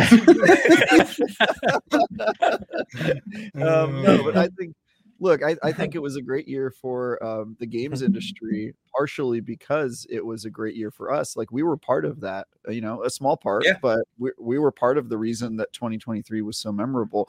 Whether it was uh, Hogue going through um, something that was terrible, but ultimately, I think um, helped uh, my perspective, Hogan. I, I don't want to speak for you, but helped him realign some of the priorities in his life and gain perspective and also help a cause for people that uh, or might go through the same thing that he went through. So, you know, I, if everything happens for a reason, if you live your life by that philosophy, I think Hogue made a really positive impact uh, in an area that that needs needs impact. Um, so do the rest of us, right? Like, um, I think I think the the Bitcast served a really great purpose. Um, I guess my contribution to that would be, um, you know, showing that uh, sometimes a, a joke in a dark moment can be a good thing. That's certainly how I live my life, um, and I hope to be doing more of that. How I plan on spending the the break, catching up on games. I'm done with all my reviews for the year, so I'm just gonna play just for the love of the game. I'm probably gonna do some comedy. I've got some some time. Uh, just go to go do some shows, um, and uh, this is a quieter time of year for me. So um, you know, riding and, and hanging out and just recharging for the battle that is ahead in 2024. Because Wow, why would you talk about D and your marriage that way? Messed That's up. I know I am getting married next year. I guess that's kind of a big deal for me. Uh, so It yeah, seems that- like a good milestone. we'll see how that turns out. I, I think she's pretty over me, but we'll, you know, she's still going through with it. I don't know what's up with that. Is she on episode 300 yet? Because Yeah, no, I think episode 300 is gonna, she's gonna be tapping out on that one for sure. Um, so There's still time to get excited. out. There's still time to get out. yeah, there is, there is for sure. Yeah, no, I got her trapped, dude. Yeah, she can't, she can't, she has nowhere to go. can't escape. Uh, no, she's great. She's great in all seriousness. Um, yeah. So good, good year, Ains. I'm excited for our cooking thing. Um, yeah, it'd be fun. and the s- stuff I've got coming up. All I'm playing Sea of Thieves or not Sea of Thieves, Skull and Bones right now. So I got a preview of that yeah, next yeah, I saw that's out. Um, yeah, I'm Keep playing. saying I'm it's a real that. game. It is a real game. I'm playing it right now. I played. Six I have seen some people yesterday. talk about it pretty positively. I think it's all right. Yeah, it's it's not bad so far. So far, so good. Um, but yeah, that's the only other thing I'm working on this year. And then my first review next year is uh Palworld, which is the Pokemon gun game. Pokemon I- with guns. Let's I'm go. very excited to see if that's good. I have no idea, uh, but it just looks absolutely insane. So, look, next year's already looking like it's going to be um, very fun. Yeah, no doubt. Um, yeah. So with that, uh, I want to call out Shush. Shush is always uh, always around, always supporting, always making us laugh. So gifted five memberships over at Hogue Law. Thank you, Shush. You're awesome. Awesome. And a couple more uh, member holiday comments as well. Yeah, from Aaron. Happy Christmas to all. Thank you so much. Happy Christmas. Hey, man. we got we got doodles. Those are doodles. I've got two doodles. I know doodles. Oh, So- in the picture, I didn't. I didn't know what you were picture, talking about. I'm like, what do you mean we have Sometimes doodles? I don't know. We got doodles. Yeah. At least one doodle. Uh, ha- Can't tell. by the way, it- only because some Americans don't know this, but yes, in, in Europe, like in England, you say Happy Christmas, not Merry Christmas. So I've seen Harry Potter. I mean, some people don't Oh, know. really? You know Uh, I don't know. I See? know exactly. Uh, gracefully insane. How about Merry Yuletide greetings to all? Where's that There from? you go. Let's do that too. Let's do Yeah. it too.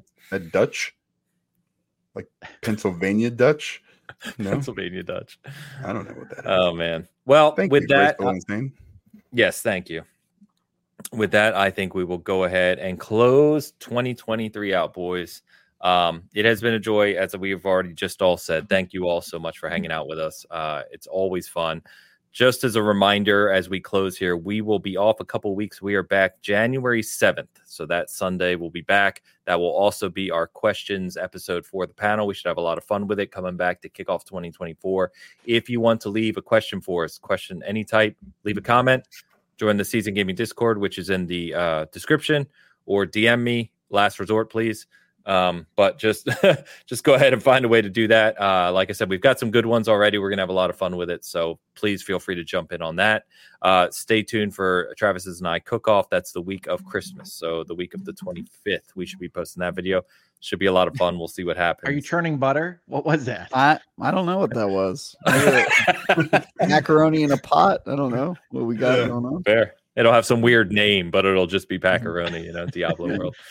Um, other than that, I am good to go. Guys, anything else you would like to shout out? Hogue, I'll pass to you because you had Lawyers and Dragons yesterday. So I did have. Lawyers and Dragons, and it's so nice to have so many wonderful people to engage with on such a regular basis. So if you're interested in seeing lawyers act super goofy, do check out the tape of that video because we were at maximum goofy levels yesterday. Uh, and I think it was a great deal of fun. And I think it will be a regular careful. feature on our channel, a regular feature on our channel. I just wanted the right word. The words come maybe sometimes a little slower.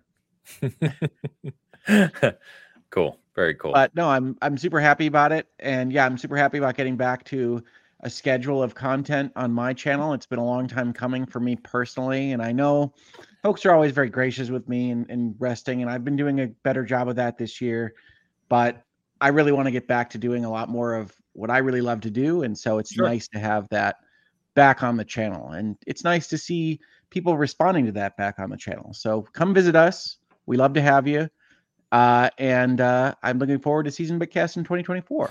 Hopefully, with a little less drama early in the year. yeah, that'd be nice. It'd be hard By to have way- more. Right. Yeah.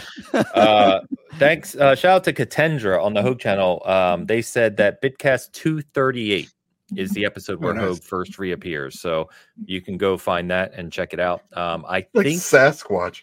I mean, The episode is the first- Wild Hope You got a wild hoax sighting. Wild Hogue Yeah. sighting. Yeah. Um, Dude, he would be a pretty good blur. pretty good blur. Yeah. Ho got a Hogue, you- focus. I could see it. Ho- Hogue, how is uh how's Gingerbread Man doing? I think you know is he Oh, nearby? I, you know, I don't have him in the room Oh. with me, so Oh, Gingy's, Gingy's back hitting me in the face in in my bed. Gingy? Gingy. Gingerbread Man. Yeah, Oh. you're right, guys. He's not terrifying. you know, you're right. The guy who stays in Hogue's bed and beats him up when has no face. Nothing, y- I'm the weird one. You know, it's totally normal. I'll say this: Travis makes me laugh every week. So Travis, shout it out, man. Uh, oh yeah, I, I got Skull and Bo- I, I kind of I thought we already did that, but yeah, Skull and Bones uh, preview this week. Please watch my Asgard's Wrath two review if you own a MetaQuest two or MetaQuest three. Uh, get that game. If you don't have that game and you own a MetaQuest two, send me a DM because I might be able to help you out. Um, and uh, yeah, that's a, that's a, that's what I got going on, and then I'm I'm just chilling for the rest of the year. Oh yeah, oh yeah, I forgot to mention. I also reviewed um, Resident Evil Four remake VR mode. Um, which I gave an eight out of ten. Um, it's uh, basically a it is Resident Evil remake, so it's great. But the fact that is a th- third person game in first person, whenever you do something like a roundhouse kick, it puts you back in third person and puts you back in Leon's head is a little jarring and weird, and makes it very clear this game was not designed for VR, and so that has some. Uh, some weirdness to it, but uh, yeah, you can watch that as well. That went live on Friday. I'm sorry, Gingy has walked in. Oh no! Oh, JJ. Oh god. We got face yet? No. Oh Ginger. god, why? Why? It is ET, man. It looks just like him. I think Elu said last week, "Why does that football have a body?" hate. I hate it. The fact that it's on his lap too, it just makes it worse. It makes it worse. I don't like it. This is the kind of content you can only get here. That's right. well, this is the Bitcast. Thank you for Oh everything. God. Oh, that's good stuff. All right, we're seriously out of here. We're going to go enjoy the holidays. I hope ever, all of you do as well. Uh, whatever you're up to, take some time off. Hopefully, get some rest. Play some great games, and uh, we will see you in a couple weeks. Uh, thank you for everything you do for us. Until then, uh, Merry Christmas, Happy Hanukkah, Happy Holidays in all forms, and uh, Happy New Year to you. We will see you in a few weeks. Until then. Ham still sucks.